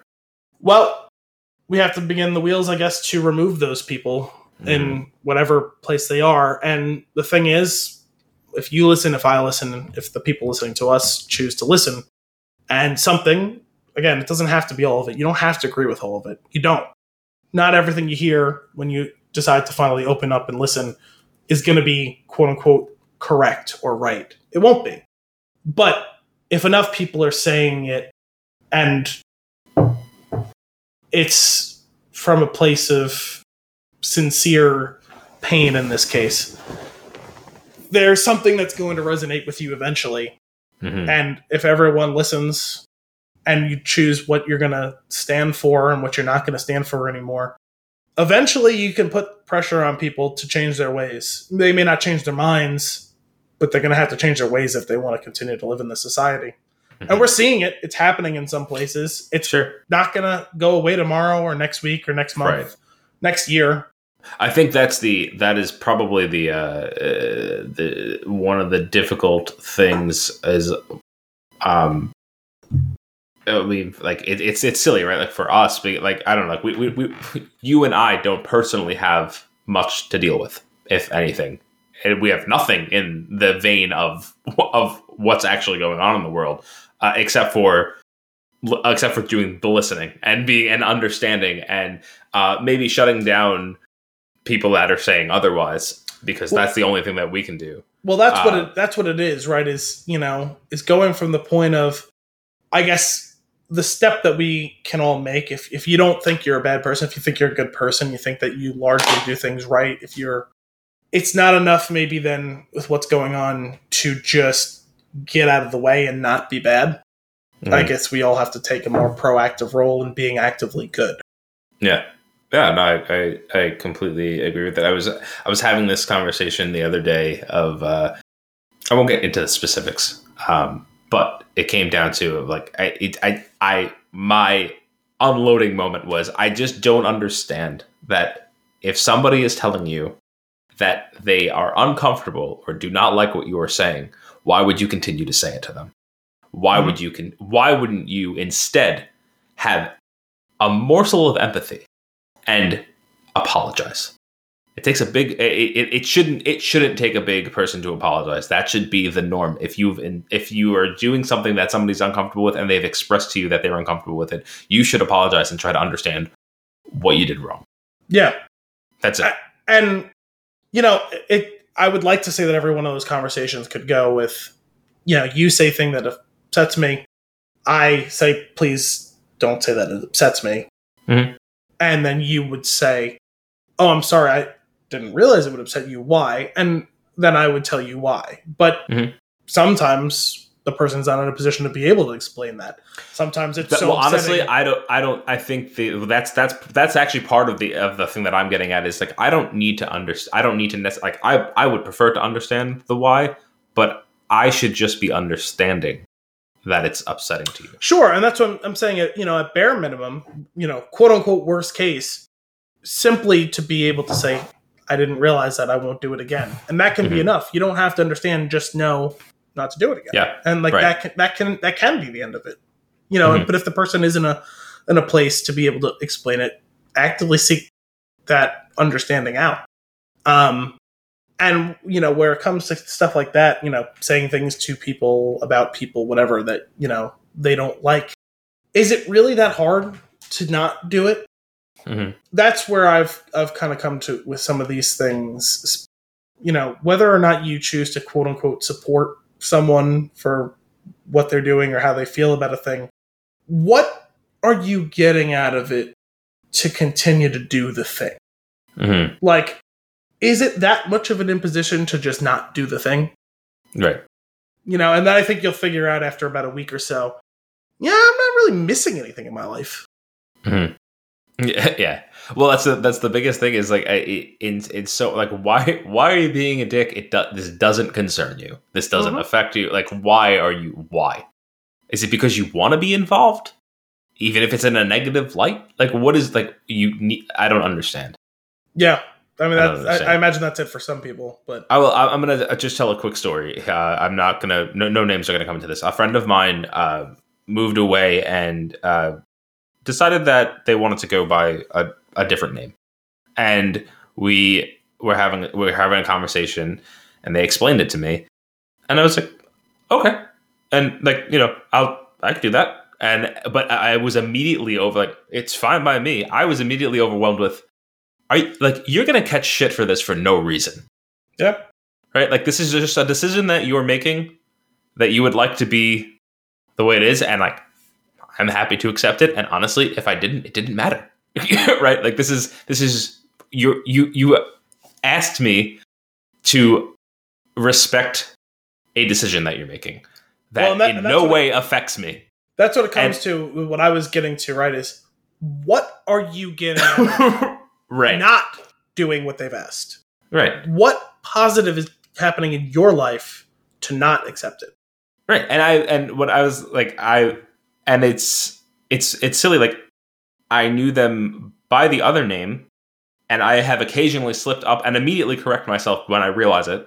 and that's all and it takes I, and and and I it, it it seems that the effort is recognized and appreciated. And it's like Yeah, that that's it's- really all that's that's what would actually happen. it's only natural, you know, because I see that hypothetical thrown out all the time. You know, Mhm. you know, oh, what if I, what if I call someone like that? I'm gonna, you know, I'm gonna get canceled. I'm like, first of all, you gotta be fucking famous to get canceled. Regular people don't get canceled right. unless you're actively being a dick, Sure. uh, or you know, criminally, whatever, you know, abusing people. You don't get canceled if you're a regular person. But furthermore, in the very limited exposure to those situations that I've been in myself or Mhm. witnessed myself, if you make an honest to God mistake and then immediately correct it, you're not going to get in any trouble. It's going to be okay. Mhm. Just make the effort. Yeah. It's because it's a bare minimum of effort. What is it? Is it's affecting what like three breaths like in your life? Like that's about it, probably. It, Yeah. a couple of seconds of your time to just simply do your best. And if, like you said, someone you've known for a long time, muscle memory, going to happen. You've called that person Sure. something, you know, all the time. It'd be, you know, let's say, f- for instance, tomorrow you said you no longer wanted to be called Anthony. You wanted to just be called Jeff. I'm Yeah. probably going to forget you want to be called Jeff. I'm gonna, because I've known Sure. you for the 29 years of my life. Oh sure. And then I'll apologize and I'll call you Jeff and it'll, it'll be over. And that'll be it. That'll be the end of it. And Lower, that's how it lower stakes than most of the situations we're talking about. Sure. but I think it's a helpful hypothetical in this case. Oh yeah, I com- I completely agree. Uh, it's just it, it, just I I was I thought about that a lot that day afterwards, and I was like, Oh, that's all it took. it's no it's no problem. No no no. Dude, it's like I'm I'm not concerned with how I'm re- responding to it. I'm I'm going to do what was requested of me because again. Even if it didn't, even if it did, even if it did take a little bit of effort, it doesn't take any effort except for maybe remembering one word instead of another, which is like really not no, it's no effort. Oh no! I Oh, yeah. update the contact in my phone. but what I, I it, it bothered me for for the rest of the day and it pops into my head here and I, I was just i just kept thinking about like i i'm already furious at the people that aren't going to respect this Yeah, and that bothered me you know Yeah. and it's still and it's still it, it does um and it it bothers that- me more when i slip up that i'm like ah like I, I want you to really know that i'm trying you know like because it does happen occasionally i think i've gotten pretty good at it now um but it, it's still it's just like like and i say uh i say we all need to to exhibit all you need to do is a, is exhibit a little empathy and i'm saying empathy specifically not sympathy i'm saying Uh-huh. empathy like you I, and I, that means it might not mean saying anything it might mean shutting the fuck up for a second and thinking about it and trying to understand how somebody else is feeling and be with that feeling for a minute Yeah. and Or- then realize how in this case, like the the barest bit of empathy is you don't have to understand how they're feeling. that- Just understand that they're feeling. right And modify your behavior 0.1%. in in the appropriate direction. Yeah. Change bearing. uh, be better. well, I think that was all pretty important. I know I, I agree. we, we walked the line into a little bit like dark, Should scary stuff. We should cut it out into its own show. Put it ahead of this. Maybe. Um, you want to bring things back with some fun and games? Uh, let, yeah, you know what? Let, let's do it, Uh, and not to not to diminish this. And it's like honestly, if you're uncomfortable, maybe pause and just fucking sit with that for a minute. You know, and just deal. And also, because in the grand scheme of things, us being uncomfortable about it is not even remotely close to what other people are dealing. and I think you know those changes don't happen overnight, and No. and that's okay. Like I I try not to judge people who are trying. with. You know what I mean? Like even if it's just asking the question, like, "Hey, I don't get this."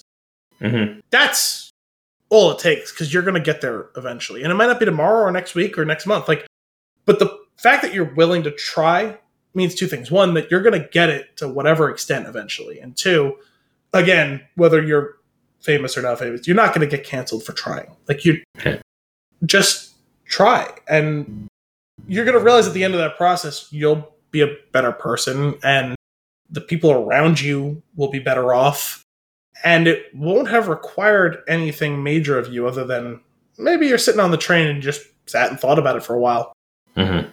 or whatever. Yeah. Be better. That's gonna be the method. Of, that's that's gonna be the motto of of the show. That's how we'll sign off. Let's sign off like that from now on. hey, Uh, that that's a little bit judgy. be better. No, I'll say it to you. You say it to me.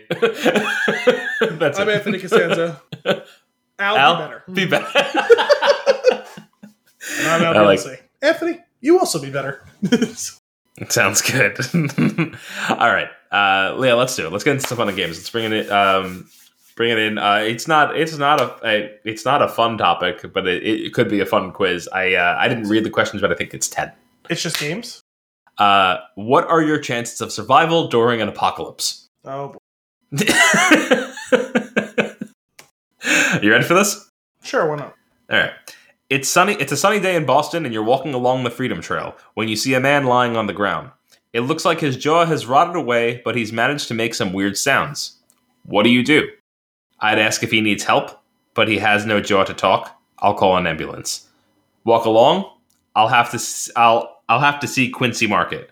Check the news to see if there are any jaw rotting viruses uh, going on. Am I safe?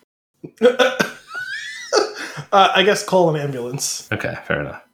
After you've asked him what to do and went, oh, you can't answer that. Uh, you look at your phone to check social media, and there are reports of people in New York City with more body rotting symptoms. It doesn't look like anyone else in Boston has been infected yet. What do you plan to do? Head to South Station to take the next train to New York. I have to save these people. Walk to North Station and take the train to Maine. I'll be safe from these weird diseases there. Go have a drink near Fenway. The Red Sox are playing tonight.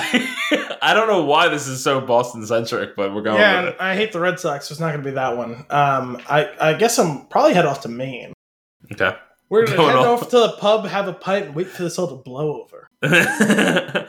Just as you're about to move on from the jawless man, the ambulance arrives. As a thank you, the EMT officer offers to bring you to lunch.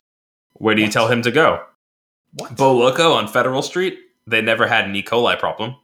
As I said, I haven't been to Quincy Market yet. I heard they have lots of food.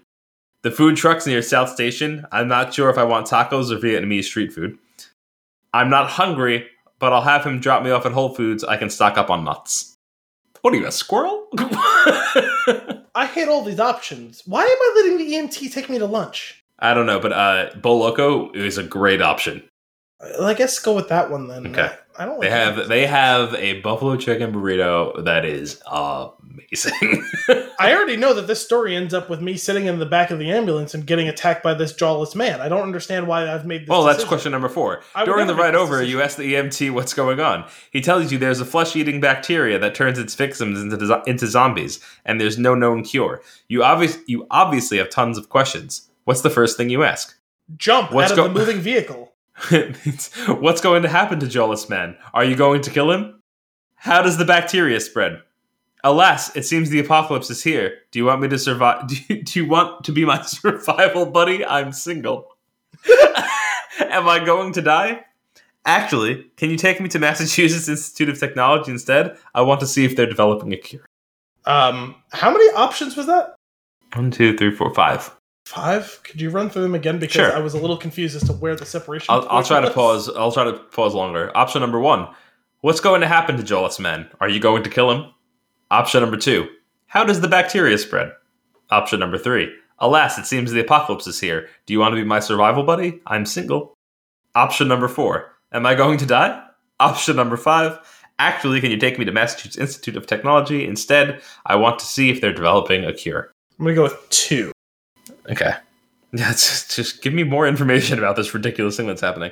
Uh, before the EMT can answer your question, the Jawless man wakes up and attacks. How do you how do you defend yourself? You remember how before question four, I said this is exactly what was gonna happen? Yeah, yeah.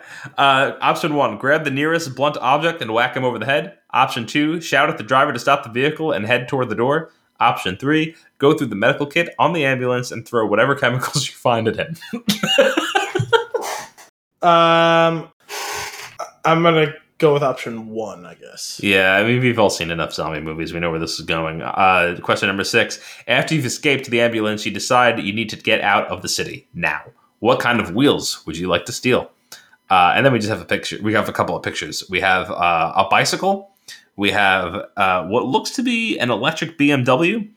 Uh, we have a, a Mitsubishi pickup truck, and just a just an old beat up buggy. This is one of the cheap horror movies because I didn't realize that Mitsubishi makes a pickup truck. So this is one of those. And neither did I. Country. Um, the what the, was the BMW? Was it like the i8 or I think so. like the sports car one with like the It- gullwing it- doors? It's from the front. It's hard. It's kind of hard to figure out, but I think that's what's going on here. the one for Mission Impossible Ghost Protocol. Sure, that's what it is. Let's just say that that's what it is. Then I'll go with that car. Then why not? okay, cool. I was gonna go with the bike on account of gas. But it's Um, electric, so there's no gas. No, on account of running out of gas of, of electric of electricity is what I was going to say. There. yes. All right. Uh, oh, sorry. It's doing one of those weird quiz things where I click the thing and it scrolls to the top. You know how websites work. Uh, continue the quiz. Question number seven. And you're off. You're just outside the city and you find a suitcase on the side of the road. You investigate and find a bunch of weapons, but you only have room for one. What's your tool of defense? Nunchucks? Uh, what looks to be a broadsword? A baseball bat? Or a. It's like a, a handheld crossbow. Like it's not like a, a real crossbow. It looks like a gun, like a handgun with a with a crossbow. Challenge. It's a suitcase. I can carry the suitcase. also, how is this broadsword in the suitcase? also a great question. I'm gonna go with the suitcase. I suppose. I'm gonna go with the broadsword. I suppose. okay, that seems fair. Uh, it looks like the virus has spread far into New England. Cars have been abandoned off the interstate, and there's not a soul in sight. But there is a gas station. You decide to loot it. What's the one thing you don't leave without? Wait, now I'm a looter. Now you're looting. Uh, these are some interesting options: iced coffee, M and M's, bottle of water, beef jerky. The one thing you don't leave without. There's only one correct answer here. I was gonna say beef jerky. no, the bottle of water. You can go longer without the the food. You need the water. All right, beef Um, jerky. Yeah, I mean, I feel like I'll be able to find water somewhere in New England. You got everything you needed from the gas station. As you depart, you notice a horde of zombies gathered around a body near a dumpster. What do you do? Option one: approach them and figure out what's so exciting about the body. option, option two: silently get into a vehicle and drive off drive off as quickly as possible. Option three: attack the zombie squad. Um, I'm gonna quietly leave. yeah, I was gonna say no. You're gonna go to the group and be like, "What's going on, guys?" It's just like that thing where you like you reach, you put your arms up around everyone's shoulders, and you like peek over. yeah, What's going on over there? where, where they think they're looking at your dead body. yeah. Yeah. Question 10. You're 10 miles outside of the gas station and come across a group of uninfected humans. They look safe and you decide to talk to them. It turns out they're scientists from Harvard and MIT and gave up on finding a cure to the zombie dis- to the zombie disease. What do you say? Option 1. Ask them why they would quit. The carelessness led to this. Option 2. Ask if I could stay with them. We can survive this apocalypse together. Option 3. Wish them luck in surviving this mess. I don't trust other humans. I'm gonna go with option four. Dudes, it's a bacteria. I'm sure we can come up with an antibiotic. Um, no, I'm gonna do the first one. Ask them why they gave up. okay. Oh, I thought this was only 10 questions. After two days, you and the scientists decide to move on. One of the MIT students plans to go to LL Bean to find some camping gear. You want to go with him. What's your survival item of choice? A mosquito proof tent, a fur lined parka, a travel mug, an AM FM radio. Um, I'm gonna go with the parka. It gets cold in New England in the winter. That seems like a good option. Uh, for some reason, your phone. Has, for some reason, this is great. Uh, they realized during this question. I guess we have to pepper in like that. This is just the situation. For some reason, your phone has still worked throughout the apocalypse. You look at your news app and find that the zombie vaccine has been developed. Do you go? Do you get yourself protected? Of course. No, I don't trust vaccines. Oh, I don't like this. I don't like this at all. Because I am staunchly anti anti vaxer. Rather than say pro. Yes. Um, I am pro vaccine, but Okay. I'm even more anti anti vax. Got it. Um, but the problem is, I've seen I Am Legend. Right. Yeah. So That's a good question. I wouldn't be an early adopter of this vaccine. Sure. either. You're going to hold back. Op- secret option number three hold back. yeah. See how wait- this plays out. Wait a week or okay. I'm just going to say, of course. okay. Wait, wait. eh. No? I don't know. I don't feel safe. I feel like this is the game. This is like the game breaking thing of whether or not you survive. I know this is a trick question. I feel like I'm being trapped. I feel like Vizzini in uh, The Princess Bride. You know, on the one so hand, there's I- no way that I can pick the glass in front of me. Yes. If I don't take the vaccine, I'm gonna walk outside the room and I'm gonna immediately get bit by a zombie. So, which is why I clearly can't choose to not take the vaccine. But if I take the vaccine, it's gonna turn. Don't and you be- see? It's just gonna be one of those twists where the vaccine wasn't properly developed, and I turn into an even more super zombie now. This is why I clearly can't take the option of getting the vaccine. Are you quite so? So you've made your decision, not even remotely.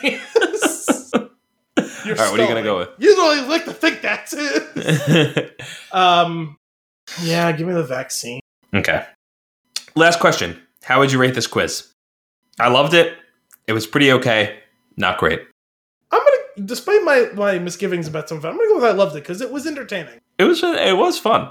All right, here we go. I'm gonna hit the show me my results button, which then brings up a loading screen that, uh, as an engineer, I know is unnecessary. And wait for it to show. Here we go. Uh, oh, as far as as far as ambiguous quizzes go, you won. Let's put it that way, because it says you're responsible for the survival of the human race. Fuck yeah! Uh, you don't remember how long it's been since the initial zombie outbreak, but you are one of the last humans on Earth. Fortunately, the zombies have all died for good, but you're left with five other people to rebuild the human race. Okay. Uh, Oh, can you can you do us a favor and please make sure that coffee is still around? That would be great. I mean, obviously, if anyone knows anything about me, they know how much I love coffee. So I will, after doing my due diligence and doing my moral responsibility to the human race, I will Sure. send all of my efforts into repopulating, and then I will become a coffee farmer. sounds sounds good. I uh before so I I thought I thought it was 10 questions because before I scrolled the page rapidly and just like tapped things to see like how quickly it would go through them to make sure that the quiz actually worked. And m- my main goal was to see if at the end there was something fun that it tells you because I hate when we do the quiz and it's just a result. Yeah. Uh, so I was rapidly clicking through it and I hit uh, calculate my results and it says you make it six days. I thought that was pretty great. See, I Al? thought they trapped me with the vaccine. yeah, that I no, it turned out. part, I made the right choices. I mean, generally speaking, isolationist is the way to go in these things. I think. I mean, based on well, I mean, yeah, present times. Uh, but based on what what was saying there, I'm just going to go ahead and assume that the vaccine didn't work. If it's just you and five other people, no, we the five of us, the six of us got the vaccine. you- you're the only ones that got it, and they're like, "Wow, everybody else thought this was a prank." Yeah. good See, for you. everyone else, everyone else was afraid of that whole. You're gonna get. it was it was four scientists, and you showed up, and they were like, "All right." yeah, what they didn't mention was that I stumbled on the five scientists, and they were all women, so they needed to make sure they kept me alive. Oh my so that God. we could preserve humanity. like I said, I will do whatever it takes to repopulate the. Uh, and then at the end, we find out that you're infertile, and the human race just dies off. Guys, I tried. it was the damn beef jerky from the gas station. You fell on that broadsword and severed something. oh, All right, let's get into our flick of the week.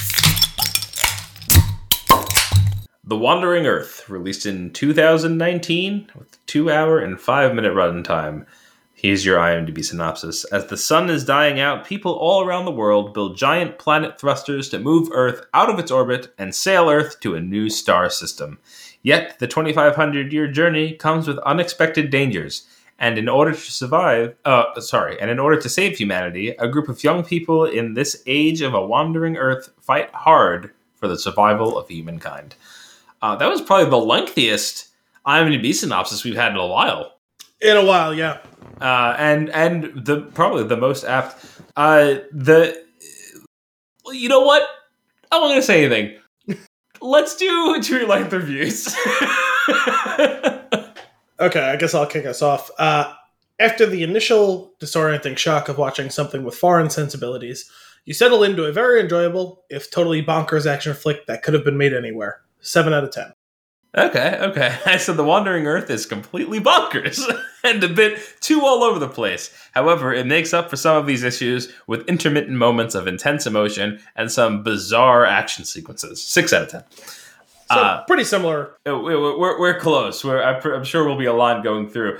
The there is that there is definitely the the getting oriented with uh, just just a different culture of movie making. Yeah, that's- just their their whole like house style is Uh-huh. a little different. Um, it's it's funny though because the set design actually, at least for all the interior stuff, I felt like that could have been any action movie, like even an Yeah. American one. You know what I mean? Yeah. Which that's the one thing that I tend to expect to be lesser in movies like that, and and mm-hmm. and lesser's probably not even fair, but just like dramatically different. I'll say and I thought it looked really good and it felt right to Yeah. like what it was trying to do. Some of the outside sequences were a little bit different. I mean, the I think the way they went full full CGI for a lot of it, that's more where it shows that like this. Yeah, for- for sure. movie. Um, I'm I'm with you on that. Uh, it is. I just scrolled down real quick to see the budget. Forty eight million dollar budget. That's it. Open it- really. Opening weekend, 180 million. Well, that's not surprising because it was like an event. It was Yeah. like equivalent to like a Star Wars or, or an Avengers like movie, like opening. Gotcha. like, and there. the the worldwide gross was uh, 699 million. So um, almost 700 million. I'm surprised the budget was that low. I mean, I know with Chinese companies they can kind of play fast and loose with math, unfortunately. So it could have been more, and that just makes it like look better. Hmm. I'm, I'm guessing the the global receipts are probably pretty accurate. The their domestic receipts are probably somewhat close to the right answer, but again, they can kind of play with that sort of thing. But still, I mean, that's a hell of an achievement. Yeah, well, I was gonna say well, there a there's very few practical setups in the movie that, and a lot of them look like they are repurposed from previous scenes, uh, which is you know which is good production design. Uh, Yeah. But uh, yeah, there's a lot of there's a lot of CG. uh, and and sometimes to the detriment of what's Yeah. going on around. Some some of it looked great, some of it less so. yeah, yeah. The you could sell like the, the the parts where they like really focused on the budget, and then the parts where they were just like uh, where it was like added in. Yeah. But uh, it's it's a it's a ride. It's a wild ride. I will look to let's. I want to dive back into that synopsis for a second though. Uh, it says yet the twenty five. Sorry. Uh, uh, we're gonna giant planet thrusters move Earth out of orbit. Yet the 2,500 year journey comes with unexpected dangers. No shit. Because when the movie started off and they said it, I was like, "That's a funny concept. What about the everything about it?" and Which, then some some of it they gave us way too much explanation on, and some of it not nearly enough. But, but, but, but like to my to my surprise, and uh, maybe I was not actually maybe I didn't know what I was asking for, and I was sorely mistaken. They dive into it a couple of times. I'm like, oh god, it really was as bad as it looked. I was like, wouldn't you take the hundred years to build a bigger ship, like just something stable that can deal with the situation rather than hurtling this rock out of the solar system. But hey, to each his own. I don't know. I mean, there's probably no ship you can build to shuttle billions of people. well, it's half the world's population because half died anyway. But it's still 3.5 billion people. Sure. Well, I, I don't know. All that time, if they were able to build, the, I feel like they could have built something. I feel like they could have built multiple ships. Well, the other thing, though, was remember, they weren't just using the Earth as a ship Uh, it was the it was the Earth, it was the rock fuel. and pushing it over there. Um, And so part of that is we're going to set up shop around another sun, and that is business as usual, usual baby. We Mhm. don't need to adapt to a new planet. We brought ours from home. right, right. What's up? Because that's the problem Uh, with, you know, creating some giant arc and leaving is you have to adapt to a new That's planet, which fair. has its own set of circumstances. One, you know, you can have your long range scanners, you know, look for a planet that seems suitable, but it might not be. You have to terraform that planet if it doesn't already have life of its own. If it has life of its own, you might be allergic to all of that life and immediately Mm. all die of anaphylactic shock. You Sure. have to deal with, you know, microbial life that has adapted in an entirely different atmosphere than yours and will rage through you like a plague, much like the I feel like- coronavirus. I feel like they should have built the Titan project, though. You know what I'm saying? Sure. Which kind of it sounded like was what the deal with the lead ship was to some Kind of. That was more. The, the lead ship was more Interstellar's Plan B. Yeah, well, it kind of felt like it was halfway between because it couldn't create a planet like the Titan could, but it was more robust than the What with the library and all, right? yeah than the matter, Interstellar one was. So. Uh, I will say, I do. I do love a humankind tries to survive movie. yeah, I will That's say going back though just for a second to what you were saying about Yeah. um, like oh some explanation. I feel like what the Wandering Earth project was pretty well laid out. Sure. what all of the engines were and how they were what they were supposed to do and what the timeline on that all was a little bit less so Yeah. i didn't even know now i don't know if this was something i missed early on or if it wasn't revealed which i think it was I, they kept talking about the torque engines and i was like Yeah. not super sure what those do until the very end of the movie when during they they you know they bookended the movie with like the narration of what the wandering earth project Yeah. was which i thought was actually really cool but at the end is when they said oh we built these gigantic torque engines on the equator to stop the spin of the earth and i was like Right. Oh that's what those are for Right. because i was wondering the whole time They what those were did. They did talk about that very early on. Uh, the torque engines were fired up to stop the spinning of the Earth first, which is what caused the ridiculous number of tsunamis, which then wiped out half of the population. So I remember him saying that at the end. I don't remember that early on in the movie. I'm not Gotcha. sure why I missed that. It must have just been in that fucking text sprint. Oh that I yeah, just it was, it was that paragraph that ran along the bottom of the screen. it was ridiculous. Uh, it mu- a- alongside of thrilling music. Yeah. Well, was it the thrilling music or the thrilling mu- music that continued? Thrilling music continues is great. I also the uh, I had There- the I had a lot of options for things to like enter in with, and like some that I actually think were ultimately funnier. I was like, no, I gotta stick Uh. to my guns and go with thrilling music continues. Yeah. And, and I was just hoping that you saw that too. Oh, a hundred percent. Between, uh, I, it's funny because there was that and thrilling music. The the continues that shows up was really the best part about that. But like, uh, I didn't turn after it was over. I went to bed, and uh, today I put something on, and the subtitles were still on because like the setting on the Roku. It stays on like until you if you if you turn it on like for whatever other apps you're using, you just have to turn it off. And uh, something else came on with music, and it's like it was just like three quarter notes as the as the subtitle, and I was like, "Step your game up! What are you doing? Thrilling music! I need to know what sort of music is it? Is Yeah. it contemplative music? Is Well- it ominous music? Ominous Is it music was a thrilling- Is it dark Yeah. ominous tones? I, uh, on the topic of music, though, uh, an awesome score really goes a long way, Yeah, and the This is music in pretty the movie is pretty solid. yeah. They do a tremendous work with violins, and I'm just like, I'm like, I was like, I, I like there were ridiculous things happening on screen. I was like, this is absurd, but I'm digging the pace. This is great. and, and to that point, you know, if we're going to talk about score as part of the whole movie and, and of Sure. you know, the positives of this movie, but don't require spoilers. This movie had more heart to it than I was expecting. Like a lot But uh, more than that and exactly in my in my tweet life review the weird thing about the heart is that it is just dropped in here dropped in here Dro- but what it is it's to tremendous effect a little bit sudden at times, at times, but um, far deeper than a lot of American action contemporaries. You know what I mean? There's a lot of action movies that you don't have to ever like contemplate your place in the world and life and all that, and you know have even a, a measure of feel like empathy for what's going on with the character. It's at a pretty good amount. I mean, yeah there was loss, there was you know struggle and strife, and family and community yeah, three two one i'm just gonna leave that there until we get into the spoiler territory. Um the movie plays uh this i had said in my my tweet length there that it was like a little it's it's like all over the place right? It's very it seems very sporadic.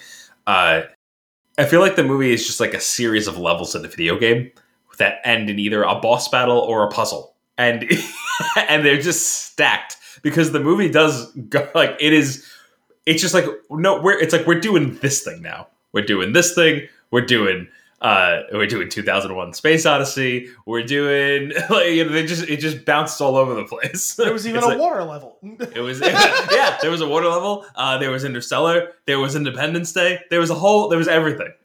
It, it had well, it it's like- it, it did feel like it like it skewed like a three act structure for more of like a vignette thing where it's like Yeah. okay here's chapter one here's chapter two here's Yeah. more linear than something than like a kill bill or well really any tarantino movie for that matter but um Hmm. it, it, did feel like it was you know it was broken up into more almost like episodes of a tv show Mhm. but- yeah, more like cue the scale. whacked elevator scene, like, and then the, that's like that's what we're doing right now. Yeah. Also, uh, without going into specifics, man, people get killed off left and right in this movie at the weirdest times, uh, and you're you're never ready for it because there's no way to prepare. well, I think that, that gets more to what I was saying about like you know the like skewing the three act structure, right? Because you would Yeah. expect like you know maybe a major death right in the middle of Act Two or something like that, you know, or sure. transition Act Two to Act Three, and and they they just refuse to, to adhere to that, which honestly is kind of refreshing. I, I don't understand why so many movies have to be told in that way, and why it's Sure. so like such a like a rebellious thing to do. Otherwise, it's like we we are capable of more than Yeah. that. We're I- capable I- of better than that, and it's not just playing to the cheap suits. Like it's No, it's just, it's just what we're used to, and I feel like what happens is you because we're so used to that three act structure. When you go to something like this, uh, there was definitely times where I was like, "Where, like, where am I in this movie?" Was I it was a question that I had numerous times, and I was like, "I have to run to the bathroom." And I hit pause, and I went, 40 minutes." I was like, what? I was like "Where is this gonna go?" See, I actually I view it as very refreshing most of the time when it happens because we watch so many movies. yeah, it's honestly a drag when it feels like I can tell. I mean, I talk about it all the time on this this show. Mhm. How often I'm like, well, I know exactly how this is going to happen. Like, and I end up getting it like 95 percent right, and Yeah, that even comes down to like the timing and pacing. You can almost figure out when these things are going to happen. Mhm. Um, it, it's nice to have that expectation. Oh yeah, I, I, I just- wasn't saying it as a bad thing. I was just saying like I was completely disoriented to the point of like I can't make any guesses. But a lot of times people view that disorientation as a negative connotation. Oh. You know what I mean? I Yeah, keep me on my toes. like it. Yeah, like Yeah, I don't. I'm generally not someone who likes change for change's sake. I, I totally love change when the I can see the benefits of that change.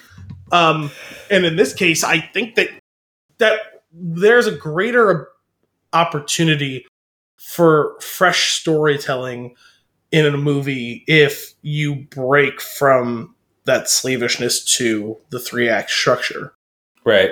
because then you're because they all no matter you know if it's a one and a half hour movie or a three hour movie they all start to feel a little bit the same even if they're talking about wildly different things hmm right there's just a it feels like okay, and now is the time where we begin the next act and it's like i Right. i don't necessarily want to set my watch to that Yeah. Well, that's like yeah, I completely understand what you're saying. Like it's a you, you and your body is like ready for it, right? It's like we're gonna do our. It's like we're gonna do origin story. We're gonna uh, flesh out some details, and we're gonna do some insane conclusion. Again, that, It- that's how that's how feels like- every movie has gone. it feels like shift shock in a car when you're like shifting gears you know what I mean? Yeah, Like, yeah. like you can like almost like set and now we're it's like- doing this. like Yeah. momentum is stopped and I'm gonna rock Yeah. and okay now act two With- is you know with, with this movie, it was more like we got to do the introduction. We're gonna flesh out some details, and we're gonna have a finale, and a finale, and a finale, and a finale, and a finale, and a finale, and a finale. And it just and it just kept happening, and one was more ridiculous than the other. and then we had a, uh, uh, then we had an ending. so the whole movie was Lord of the Rings ending. right, right. What was it? What movie were we doing that suffered from Lord of the Rings beginning? Dune. That was. oh man. Uh, you want to dive into some spoilers and get into some favorite moments? Um, yeah. Or you we want? All right. Let, let, let, let's let's let's talk a little bit deeper. The veil has been lifted. Uh, just honestly, I don't know that you could really spoil the movie because it was just it was just a wild experience. You should just watch it, even if you go, even if you make it the rest of the way through this episode without having seen it. Watch it afterwards. It's well, so some of the specifics to the plot of like the nitty gritty of we're getting trapped in Jupiter's atmosphere and we're gonna explode the atmosphere and right. you maybe you don't quite see those things coming. But I will say, for as much as we've we've kind of highlighted some of the ways it feels a little different, a lot of this did feel the same. Like looking back, it's like, oh yeah, Grandpa was always going to die. Sure. Um, Dad probably too. sure. Everyone else largely survived, and like that's usually how, you know, the the grizzled like cranky veteran who you know pisses everyone off and pushes them all away, who then has a change of heart and finds his humanity later on, is gonna die. Like that's you know Sure. his redemption arc and all that. So like those things, you know, did feel very conventional for what we're used to. Um, I will say with a movie like this, when you're gonna do a big sci-fi epic type of thing, you get at least for me, I, I think the audience to, to whatever degree should kind of try and mirror this, right? If you're gonna have this high concept sci-fi movie, you get one major we're breaking science, or at least we're asking you to suspend disbelief, right? we're breaking science. Yeah. Sure. I'm not an astrophysicist, but I did stay at a Holiday Inn Express. Um, no, I've taken many college level like science and physics courses, so I have Sure. at least a rudimentary baseline knowledge. I don't know what your mileage on that is. I'm it feels pretty like much with you. when we've talked about these sorts of things, I tend to get into those nitty gritty a little bit more than you do. I don't know if it's because I know more about those things specifically, or it's just that I have more of an attachment to them than you do. Mhm. Um, so when you're going to start me right off and say, we built engines on the plane, stop the spin, we're going to blast it away. uh, Okay, why not? Like we're in your future 100 years from now, we're Oh. going to do this thing. I'll give you that. We'll just do it on What- the front end. that- it's funny that it's funny that you say that. You're gonna. That was the first thing that made me just go. I like immediately like it was a gut. It was just a gut reaction. I just I said out loud to no one because I was watching the movie by myself. What about the waves though? And and then they answered that question and they showed families, just numerous families underwater. yeah, Frozen. yeah. Um, and they actually did do a pretty good job, I think, of answering some of those questions along the Oh, way. yeah, they- no. I, I don't remember what it was now, but I, I had one specific question. I was like, I'm really just gonna, and it almost felt like retcon's not the right word, right? Because it's within the movie, it's intra movie. but the, at one point, it was like, I feel like you're doing this now because someone along the way of the script realized, I think we might have missed something back there. Eh, we'll just deal with it then, rather than rewrite the whole thing. We'll just Yeah. throw something and That's Fine, future you know? writers' problem. yeah, no, uh, it's within the same movie, so okay, fine. You know, we just we just didn't say it then, and we're saying it now, and it's okay. But like, I'm totally willing to just suspend the. di- Listen, the way like our current understanding of like physics and science and like material science work science works now, there's literally no possible way that we could make a stable engine and a situation just in general of how we could push the Earth well anywhere, like even a foot, let alone 4.5 light years. Mhm. There's just no way to do it. Um, we don't have the technology. We won't have the technology in a thousand years, let alone a hundred. And I think there's probably hard constraints on, like, the amount of fuel it would take to do it, even if we could find an efficient enough way to create such an engine. Rocks. Yeah, which that's the least efficient thing you can burn. I, I never really understood that at all when they were doing the movie. So it's just another one of those things where you have to say, okay, fine. when they when they said that, I went whatever. well, I just I, I was always a little confused on just what in general a lighter core is specifically. Uh, but whatever. Like it's the Omega thirteen device. yeah, yeah. you know, so uh, the, if, even if you could come up with the efficiency part of it, right? Like whatever, like f- the amount of fuel it would take to push the Earth away from wherever it is at any given point would eventually destroy the Earth because of the amount of fuel consumed would be greater than the amount of fuel that the Earth has, and it's Mhm. not being replenished by anything. So the Earth is Right. ultimately just going to crack and disintegrate because you know you used all the filling, all the juicy goodness inside. the, the, the one way they could have went around this is if they figured out some sort of mechanic where they harness the energy of the sun that was about to engulf them. yeah, well, and it's actually something you know, and I've know I've brought it up on the show, you know, a multitude of times, but like Mass Effect Andromeda had a pretty good solution to this sort of thing. If we're gonna, you know, again, suspend disbelief for the sci-fi Yeah. aspect of this, you know, you get the one central technology that you're gonna bullshit and like and everything that's that spins off from that, right? So Mhm. Mass Effect, they have the Mass Effect, element zero, fictional substance. Electrify it, it can change the mass, which break, which helps to break the E equals mc squared equation that governs the universe as we understand it right now. Is why we can't ever even approach light speed, let alone get there, because the amount of energy required to move a given mass is impossible to achieve to reach, you know, the, the speed of light squared. Mhm. Um, but if you change the mass of the thing, the mass effect, you can do so. But even still, they have those specific devices, the mass relays that fling these ships faster than conventional, faster than light travel would go. right. And so in Mass Effect Andromeda, as they're not using a relay, they use conventional FTL. They created technology.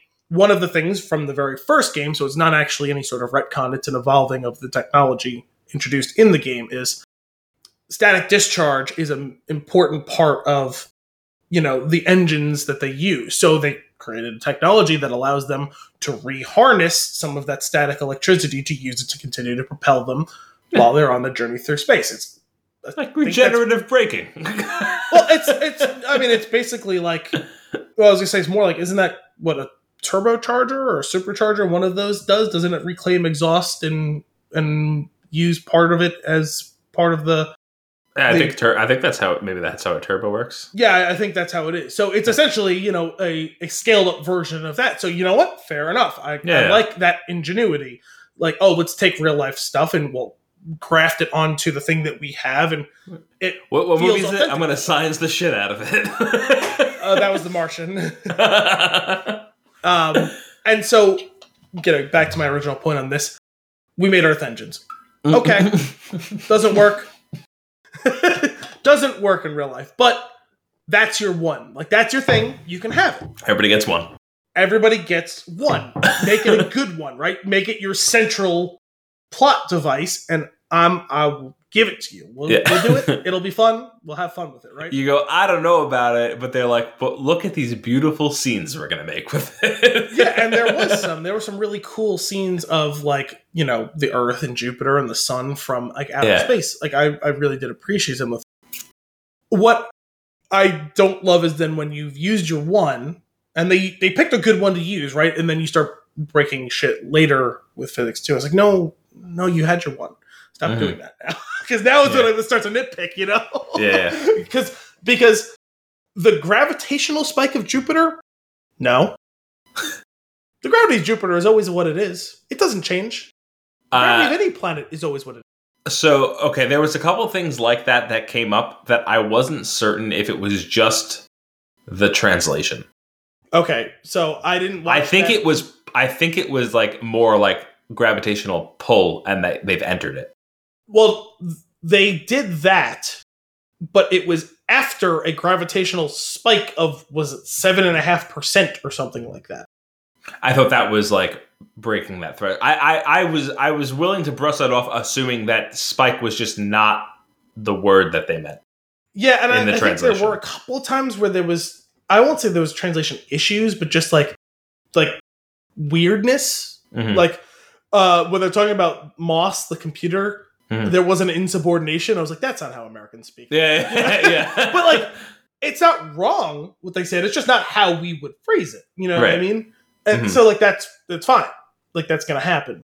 I don't think there's any other way to construe gravitational spike because then eventually you're right they got caught in the gravitational pull but that's as a result of their calculations being off because there was a sudden spike in the gravity of the planet because that actually is real uh, we can go back to armageddon right using the slingshot effect of oh my you know, god. you're rocketing around a heavenly body to get additional acceleration beyond what your conventional means are. It's a thing that all sci-fi has kind of adjusted to and used at some point now since then. And it's a real thing.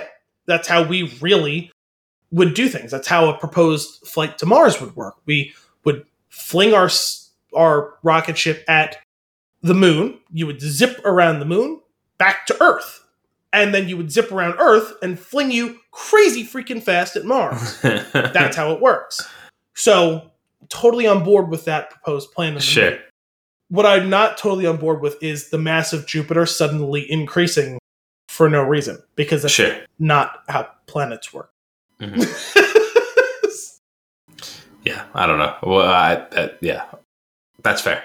and in conjunction with that, once we've then grabbed onto Earth and we're sucking the atmosphere out, which actually I had never thought of, and I was like, you know what? I don't know if that's real or not, but from the distance it's at and how long it's going to take for the orbit to decay, okay, why not? I guess it could I like- happen, you know. It looks cool.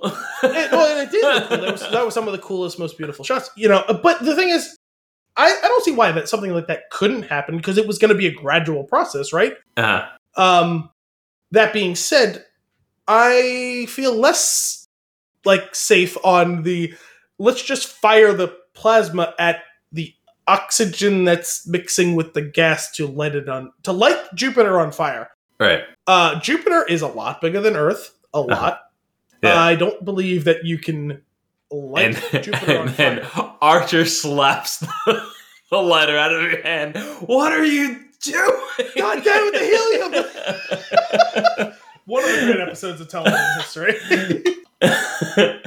yeah, I my my when they said that they were going to ignite Jupiter, I was like, that's going to blow you up. if this is the thing that we're going to go with, that's going to blow you up. the thing is, like, just to whatever extent, that's what they wanted, right? It, enough Hmm. an explosion to shake Earth away from Jupiter. Now, I did they ever explain? And I will confess, I did fall asleep for about seven minutes in this movie, and I, do, I just didn't care to rewind. I I got the gist of what was going on. I had the gist of what was going on, and I was enjoying the movie. It wasn't because it Yeah. was just like I felt like the crunch of time against me. Uh-huh. Um, it was the events leading directly up to when the grandfather died. Mhm. Um, I was a little confused as to why they were going down that elevator shaft, and I just, like I said, I didn't know. I was honestly afraid. They were going up the elevator shaft. Well, whatever. It seemed like they were going down. They were taking the lighter core somewhere. Yes. They were down on the ground. Okay. They needed to go up. All I know is that the rest of them were up at the top, so I assumed Yes. they were going down. No, no, they the, the rest of them got up at the top miraculously fast. And then one of them Well, they weren't unhinged carrying his the light. Gatling gun to rip open the wall. Steve Buscemi style. yeah.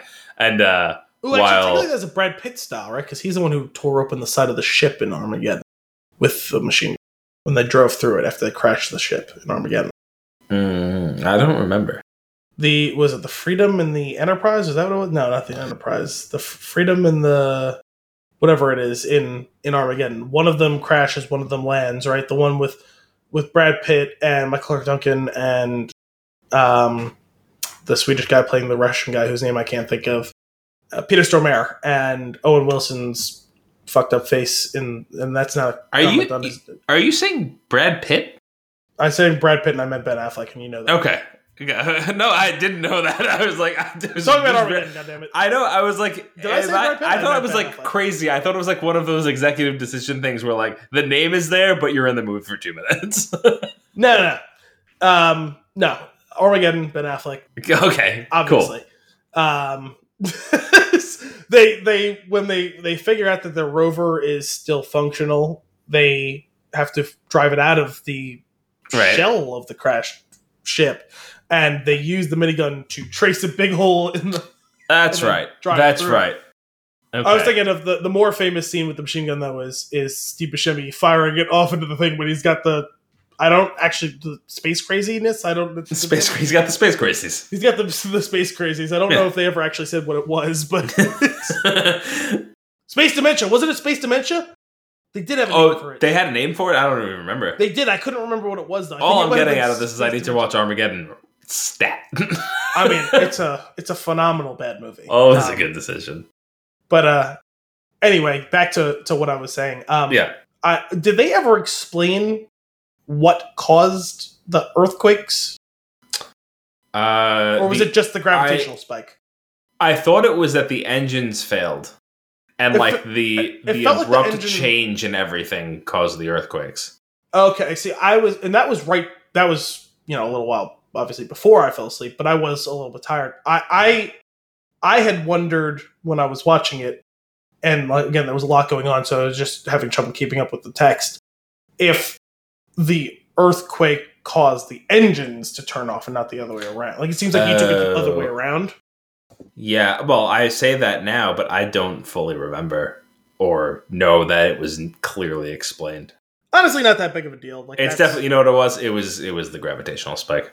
Let's just go with that. uh, which I That's gonna be the answer for everything going it, it seems reasonable, all things considered. Um, it, as reasonable as a gravitational spike can be in this Sure. case. Um, which Sure. is- it can't be, but Which is not. which it's not. But if we're gonna say that's a thing, then Right. it makes sense.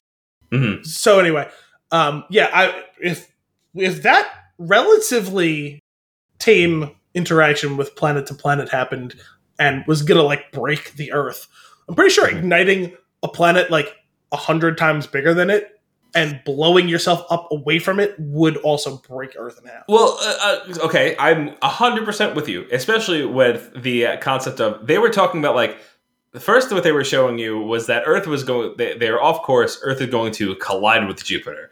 Mhm. Then they said that it's not really that it's going to collide with Jupiter. It's that it's going to get so close that it's going to disintegrate because Jupiter is going to pull it apart. Yeah, And I then I mean, was like, both if- of those things are kind of true at the same time. If time. Jupiter is going to pull it apart while it's passing by, if you were to blow Jupiter up, it is going to explode Earth in the way that the sun was going to. Yeah, I mean, it's just it's essentially they were trying to propel the Earth away from the Jupiter with fireworks. That's yes. Like, let's just create an explosion. It's going to push it away. Yeah. Which to Push. some, Oh, Yeah. Push. And it's like okay, so if you want to say all combustion engines are doing that to some degree or other, fine, but not Exactly. this is literally an explosive charge, like Sure. a shaped charge that's going to propel it away, which Mhm. like that force has to be directed through the planet. and Yeah, right. we've already chewed up a lot of like the crust and mantle of this planet to like Hmm. light it on fire already, I guess. Right. Um, so it doesn't feel like it's super stable from a structural standpoint, and also like the gravitational pull of Jupiter. It is pulling it apart, which will cause it to disintegrate. Like that that part, if they actually got right. Sure. Well, you know, what- you know, what's funny. Uh, yeah, you uh, you talk about the crust of the Earth was already we were already we were we were devouring it basically to power of these engines. Uh, which the planet's not going to exist by the time we get where we're going. That's more. Yeah, twenty five hundred Um, years feels like too long. Although Right. unless eventually, unless we don't need to feed the engines after we've slingshotted, which is well, that's that's the thing. I think is after you've picked your destination and you've charted that course, you should stop the engines because you're just going to keep a fixed speed, and it actually makes sense because eventually you have to fire the engines back up the other way to decelerate, which they they which at, at which point the Earth will just crumble into pieces. but That's probably true too. Regardless. also, remember we've chewed up a bunch of Earth to create this propulsion, so the Earth will be skinnier. It'll be lighter. Well, than the, uh, Uh, that's that's fair, uh, and actually, this is kind of the point that I was getting to. Is we they they glossed over something pretty traumatic that happened, uh, like like, and I mean glossed over it. They mentioned it, and then they moved on with their mission to go somewhere else. But one of the cities they were traveling to died. was engulfed in magma. Liquid magma. to which I said, ah, the core of the earth is coming through because we've chipped away so much at the surface. Yes. and uh, I think what each of those cities had like millions of people in it. Oh yeah. And I was just like, we're just, and we're just not, we're just not dealing with this, not talking about it. We're just like, oh, shucks. And, and then they moved on to the next thing. Cruel calculus of war. Yeah. Uh, I, you so you watched half the movie with subtitles and half the movie dubbed, right? Correct. Um, I think this happened towards the end of the movie, so you might not have experienced it the same way that I did. but towards the end of the movie, there were random lines in English.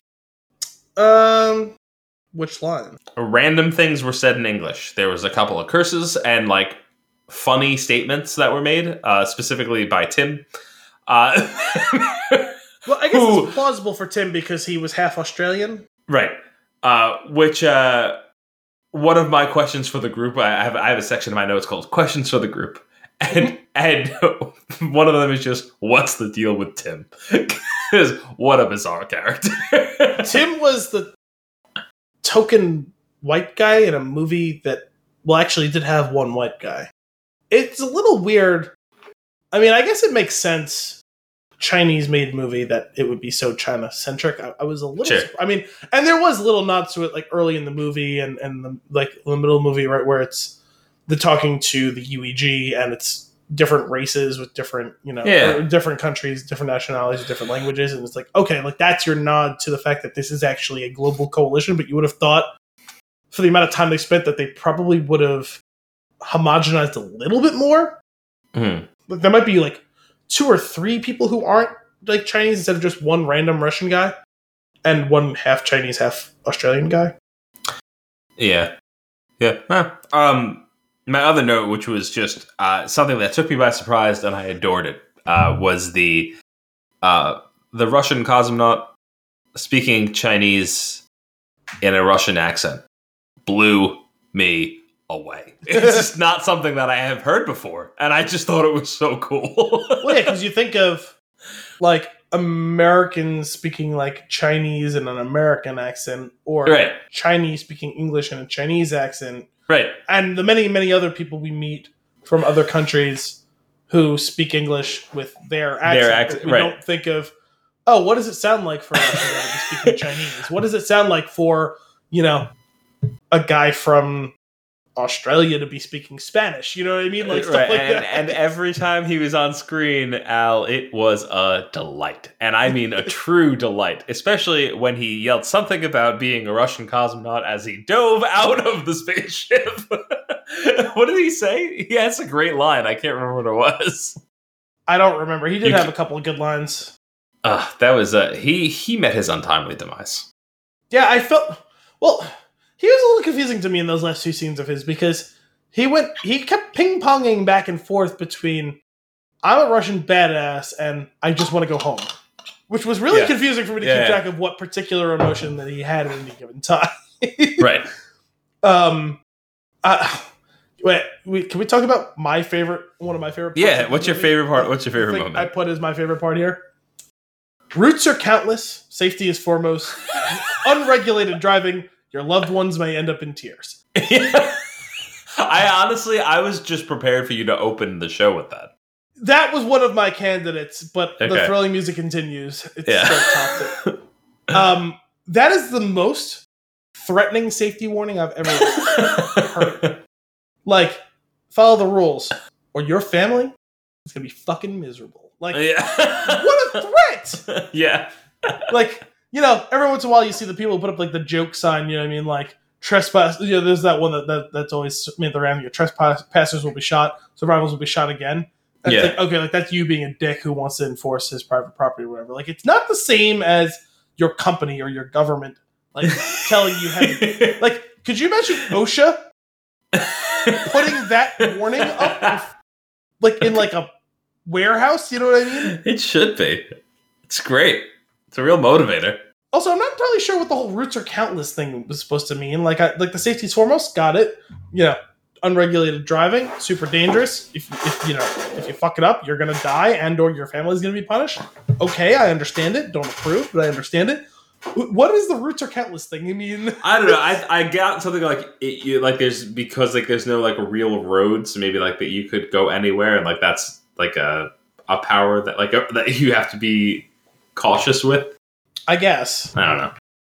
I think we're looking too far into it. Should no, Uh, I, it wasn't. It wasn't about like, picking. Like, it wasn't about Sure. picking whatever. I'm like genuinely asking. Like, I'm not entirely sure what that means.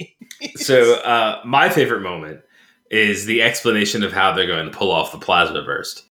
They're in the truck, and the one guy with his computer. Uh, unfortunately, uh, this, we're gonna, this is how I'm going to have to talk about the movie. I don't know any of the characters' names. I attempted to put them through a pronunciation thing online, and I I was just not having any luck. I know two names for sure. Okay. there was and it's gonna sound ever so slightly insensitive slash borderline racist and i i didn't have this issue with any of the other names Okay. but i wanted to laugh every time someone said lee Yi. uh because Who? Wait. Who is that? that was the scientist guy that they meet up with later with the glasses the one who comes up with the whole plan was doing Oh, okay. So the one, the guy who I'm talking about, that that yeah his name was lee Yi Yi. and when Lee they said his name Okay. fast it sounded like someone was giggling. Okay. okay. Gotcha. that was why, because the only name I had any issue with in that way, shape, or form, like, because otherwise, like, I have no issues with that at all. But like, someone like said, like, a couple times, someone was like Lee, Yi," and it sounded like someone was like, like Yeah. giggling or something like that. Uh, the other one was the girl was, I believe, Han Duo Duo. Yeah. Uh, that's the other one that I kept saying duo duo just because I couldn't really hear what like what was. I I'll, the other thing was I That's just I actually like had the volume really low because I I knew I wasn't gonna be able to understand it anyway, so I just had the subtitles on, so I I didn't And really hear them say anything. That's one of those things where it's. Um, with American English, we tend to put the emphasis on the first syllable in almost every word, whereas in a lot of other languages, they put it last or second to last. Hmm. So that's the only like it, it you, I mean you're not it's not like you're far off. You basically have it right. Duo duo Mm. duo duo like it's, it's essentially the same. Right. Okay. What was the main? What was the protagonist's name? I forget. Um, Uh, can do, do you know how to? Do you know how to pronounce QI? Oh, when when it's just oh yeah. So, so I thought it was Lou, right? Yeah. That's So uh, but that's the surname. yeah. Um, yeah. So I think it was just like Lou Key. Okay. Well, they were Yeah. calling So I him thought Lou and the, the father, the right? movie, right? The father was Lou P. Kang. yeah. Yeah. Okay. Um. The one I was never 100 percent sure of what the one's name was was what was the captain's name? You're asking me. I was just the one asking you about all the other main character names. I have no idea. Well, I was hoping that you'd be able to. Uh, you're obviously looking at the cast list and asking me about pronunciation. I was just wondering Uh-huh. if you could point me to the correct name. Oh, gotcha. Uh, No. it's okay. Um, I was just yeah. There was a few of them that I kind of just lost track of, Like- or like I kind of like had them, and then because I was not watching it actively, like I turned it off. Yeah. Well, for one, uh, with watching it with the dub, they didn't put the names up anymore because like Sure. the names eventually got confusing. Where it's like I'm not entirely sure who's saying what, and now I'm like I thought I had all the names straight, and now I don't anymore, and Right. then I just totally forgot them watching the final like 45 minutes without like without the uh the dubs or without the subtitles because it was dubbed over. But uh yeah, I mean it, it's fine. Like you know, it- Mhm. it was at least you you put the the kind of the roles to the faces. Like that's the more important part, I guess. All right.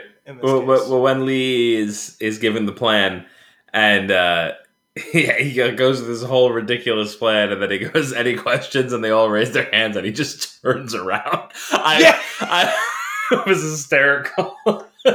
he had a couple of funny moments like that where it's like it's just one of those very obvious disconnects, like where like he just doesn't get how other people are. right.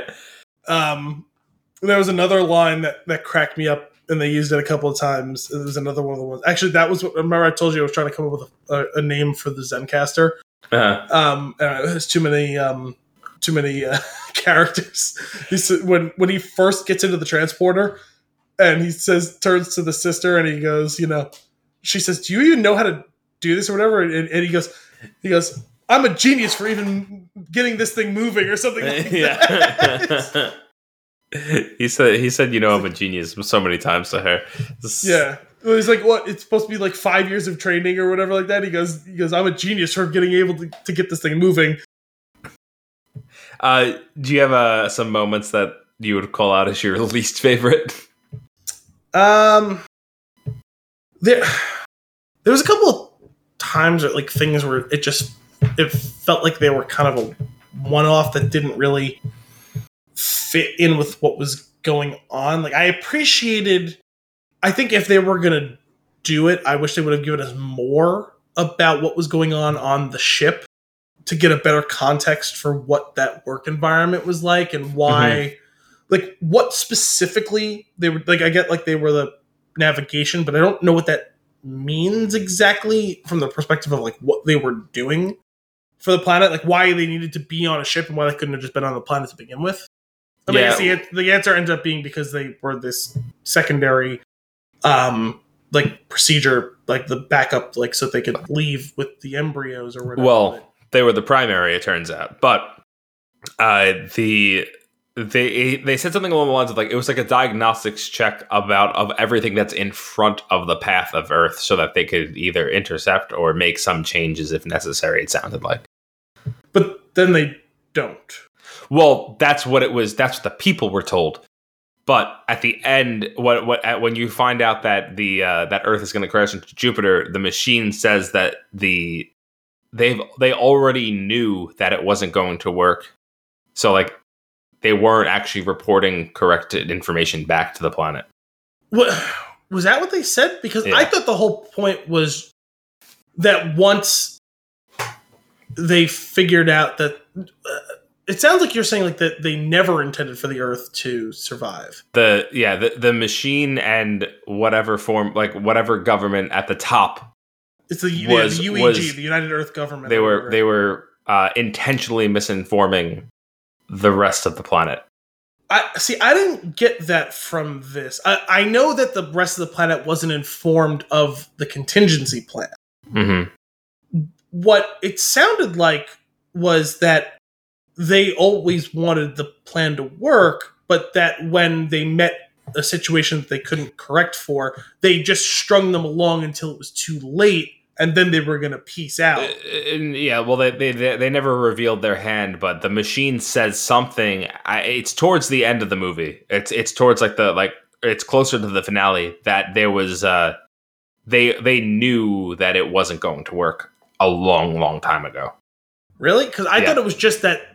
I thought it was just that when the gravitational spike No. happened, that they just like sat on that information, so no one panicked and no one tried. It, to it was like, it fear. was something along the lines of like it was like a one in a million shot that it would actually make it around Jupiter or something like that. Okay, I mean, like that was true to some extent, but like, but it seemed like in general, though they they legitimately crunched all the numbers and just said, eh, it's not going to work. So why even try? Which that's classic computer logic and that's Uh-huh. fine. But it, it felt like in that moment, it was like, well, we tried, not going to work. You know what I mean? Like it never Yeah. felt like it was always set up to fail. At least that was not my perception of it. It, it was. I think that was uh, from what I from what I got out of it. That was the that was the message, and it made it more sinister, which I thought was kind of cool. Was I think the robot seemed like the AI seemed a little bit more interesting in that light. Uh, one thing that actually I listed here as least favorite moments, though, is uh, I just felt like there was a lot of giving up real early. like like when they get that that lighter core up that elevator shaft, and that takes forever. Um, people are mad. Things happen. People died. I understand. Uh, then they are getting towards the city, and the city is under magma. And then the one officer in the like rescue group just starts shooting the lighter core, and I'm like, I don't, I didn't get, like, I didn't get any sort of like the emotional or relationship side that she had with the rest of the team. And it, just felt very out there. Like why would you do this at all? It just seems like this seems like some sort of useful piece of tech whether you can use it in this situation that it was originally intended for or somewhere else. It seems pretty important Yeah, I mean, it wasn't the decision I would make, but I the point was that this guy was out of control, and she was basically like, the only way you're gonna be reined back in is if we make it very clear to you that that you won't be able to continue to strong arm us, and the reason you won't be able to continue to strong arm us is we've eliminated your motivation. We've destroyed the Mhm. thing. Now, short sighted.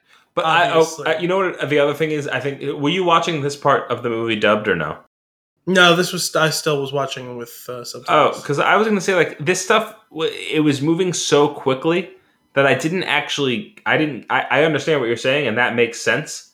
I didn't get any of that. I didn't. Yeah, I thought that was pretty obvious that he was just he had gotten very uh, he always was very Machiavellian in his pursuit of this, which when you consider what his role was, I don't that's not his fault really. I mean, you could ask him to maybe dial it back 10%, but I would. I, I would. I disagree. I, I don't think he should dial it back at all. Only because of like how dire the situation was that we're in. Sure. Well, I guess when I say dial back, like an iota of empathy for the kid's grandfather dying. Like, you know Mhm. what I mean? Like, just like you're not going to stop the mission, obviously, but uh, yes, I'm very sorry that your grandfather died. Not shut the fuck up. You know, you know what I mean? Like, like there's a there's a different way to have that conversation, and you know he's pushing these people, and not all of them trained, obviously. Tim and the two, the other two were Tim. were were not trained for this. You know, the grandfather was trained a bit for it, right? Because he was actually trained how to drive the, the transporter. But, you know, he's pushing them beyond what they can handle, which, you know, you could say the situation is dire enough where they should, Hmm. but it's not only is he pushing people what they could pass what they, I mean, he's literally causing deaths. And it's like a question of like, well, were those people dying in the service of the cause, or are they just dying because they can't keep up because they never like trained for this? You know what I mean? Like it wasn't a I, I, I got you. the grandfather I- I- didn't really die a heroic sacrifice, you know. No, no. Um, I did remember during that that one of the lines that is in English is uh, towards the end of the movie when Tim has the rope that is around the protagonist and he jumps down and it, to, to make it pull him out faster, he yells "fuck this shit" in English when he jumps. down. and I was like that. I was like, what a character i don't i just like like you are the first of this character i don't even understand you at all you're so ridiculous The really funny thing was with the dub. Oh my god, he has the douchiest, most stereotypical like surfer dude voice. does he really It's obnoxious. It's oh obnoxious. man i kind of want to rewatch it dubbed Uh, I mean, this is the type of movie I would check it out again eventually. Like, I, I don't need it right now, but I was. It was an enjoyable movie. It was ridiculous. oh yeah well, it was absurd um let's see what i got here oh well, okay so one thing that really bothered not really bothered me but like there is a there is a calculation side to this and then it's like the concept of taking first off how many people were on the space station, and are the rest were the rest of them dead? I'm assuming they're all dead, or a lot of them, because, well, yeah, they said something right when when the two of them were were trying to crawl up the ship or whatever. Didn't he say like there are other spaces? They they did, but they specifically pointed out where it was happening, and it, it looked like there was like so many of those chambers, and just maybe one or two other ones were in the same boat as them, which Okay. made which got me thinking that like on the rest of that ship, it seems like there's like actually a pretty significant number of people that I would as under the assumption are still in sort of hibernation or cryo sleep or whatever it was that they were in okay. uh, which he drove he independence dayed into the plasma blast um which i was like oh like i understand like the concept of like yeah like you know the your attachment to your family and uh thinking that this this could potentially work like it, it could potentially work but you are the contingency. Yeah. so like i don't like I, I don't know how we went from like I, they they said like if it's like just rebuilding it it's not like rebuilding it. It's kind of like asgard is the people right? Like it's not right so like rebuilding it is not the same thing as as as helping them survive. But i was just like there's a the, the equation is off here. Like you, you should not be flying the ship to explode. Oh yeah. Well, I, I thought it was kind of a cool line too when the whichever member of the UEG was like, you know, as a member of the UEG, I cannot possibly yeah authorize you to do this, but as a private citizen, I can broadcast the call, and any other private citizen can choose to do with that information what they i want. like that yeah that's cool That was kind of a, a nice, like, poignant moment. that was like an epic epic scene yeah. or like Uh, a, the I- I- rally cry I- I, I did like the call and response of you know her making the call and them all listening and you could see the the tide turning for a lot or most of them and but there's no like call back and she's like she finishes talking and she's like what what do I what do I do now and she like runs over to help them move the thing and I'm like yeah and then all of a sudden all the people started showing up and you, there's a moment of recognition on her face like oh my god they did hear me like that Yeah, was- yeah. I thought it was really cool. Um, uh, there was there, there was there was a handful of, of things like that. You know, as we mentioned, like the emotional heart of it, like you know the stuff with him and the the, the father. Mhm. I wish they'd given a little bit more into like the D, like evolution of their relationship over time. Where like Yeah, it, it felt unwarranted. The animosity uh, that the protagonist has for just anybody seemed like there there wasn't. I mean, I, I like there's things there that you can guess and piece between, but you're not given any of it, so it's a little weird. yeah. Yeah, I mean, I didn't have a problem with them setting it up the way they did. I just wish there would have been a little bit more, like, you know, it's sim- it didn't have to go to the full lengths that Interstellar did, but I kind of liked that you see like the progression of the, the video calls being left Mhm. as they get more as she gets more and more frustrated, or he was I guess both, right? They get more and more frustrated as time goes. yeah, yeah. I uh, I will say one thing that was. I'm glad they. I'm glad they cleared it up. Maybe they took a little too long to do it because I was very confused. But the constant, you'll get. You know, you'll see your son soon enough. You'll get to be with your son. And this whole time, I'm like, what about son? That that that, boy has a sister. I was like, what? I was like, what about your daughter? And then when they explained that, I was like, this is actually a really heartfelt and awesome piece of the story. I'm glad that they went there. yeah, it was, and that was one of the times where that that detour really served like the world building in this sort of Yeah. like situation. But yeah, I was thrown for a while about that too because like eventually we have to get some sort of answer to this, right? Or is it some translation things? Because you know it's it's clearly just the one boy in the opening scene, Right. very young, four years old or whatever, and there's no one else, and they made a very obvious point early on of saying, "Yeah, your mom died. Gave birth to you." Or like right after whatever it was, you know what I mean? Like Mm-hmm. so I was like, so where did this younger sister come from? And, and the grandfather early on at one point says, you know, to her, you know, something about him and his father. And I was like, is is she not Right. his? is- I kept playing this game too. I was like, Father, we're. uh, I was like, we're really making this character a second class citizen, and I don't like how this is being treated. yeah. I was, I was like, is she not? Is he not her father? And if you know, if he is, who's the mother? And how did that happen? If he's been in that spaceship this whole time, yeah. you know. Yeah. And then Oh, you get man. that story, and it's like, oh, well, this makes more sense now. That was a pretty cool story though, of like the of the grandfather uh, like saving her and then like Oh, yeah, adopting. It was it was really cool. Uh, one of those like uh, uh, one of those heartstring moments that they pull on, which is pretty cool.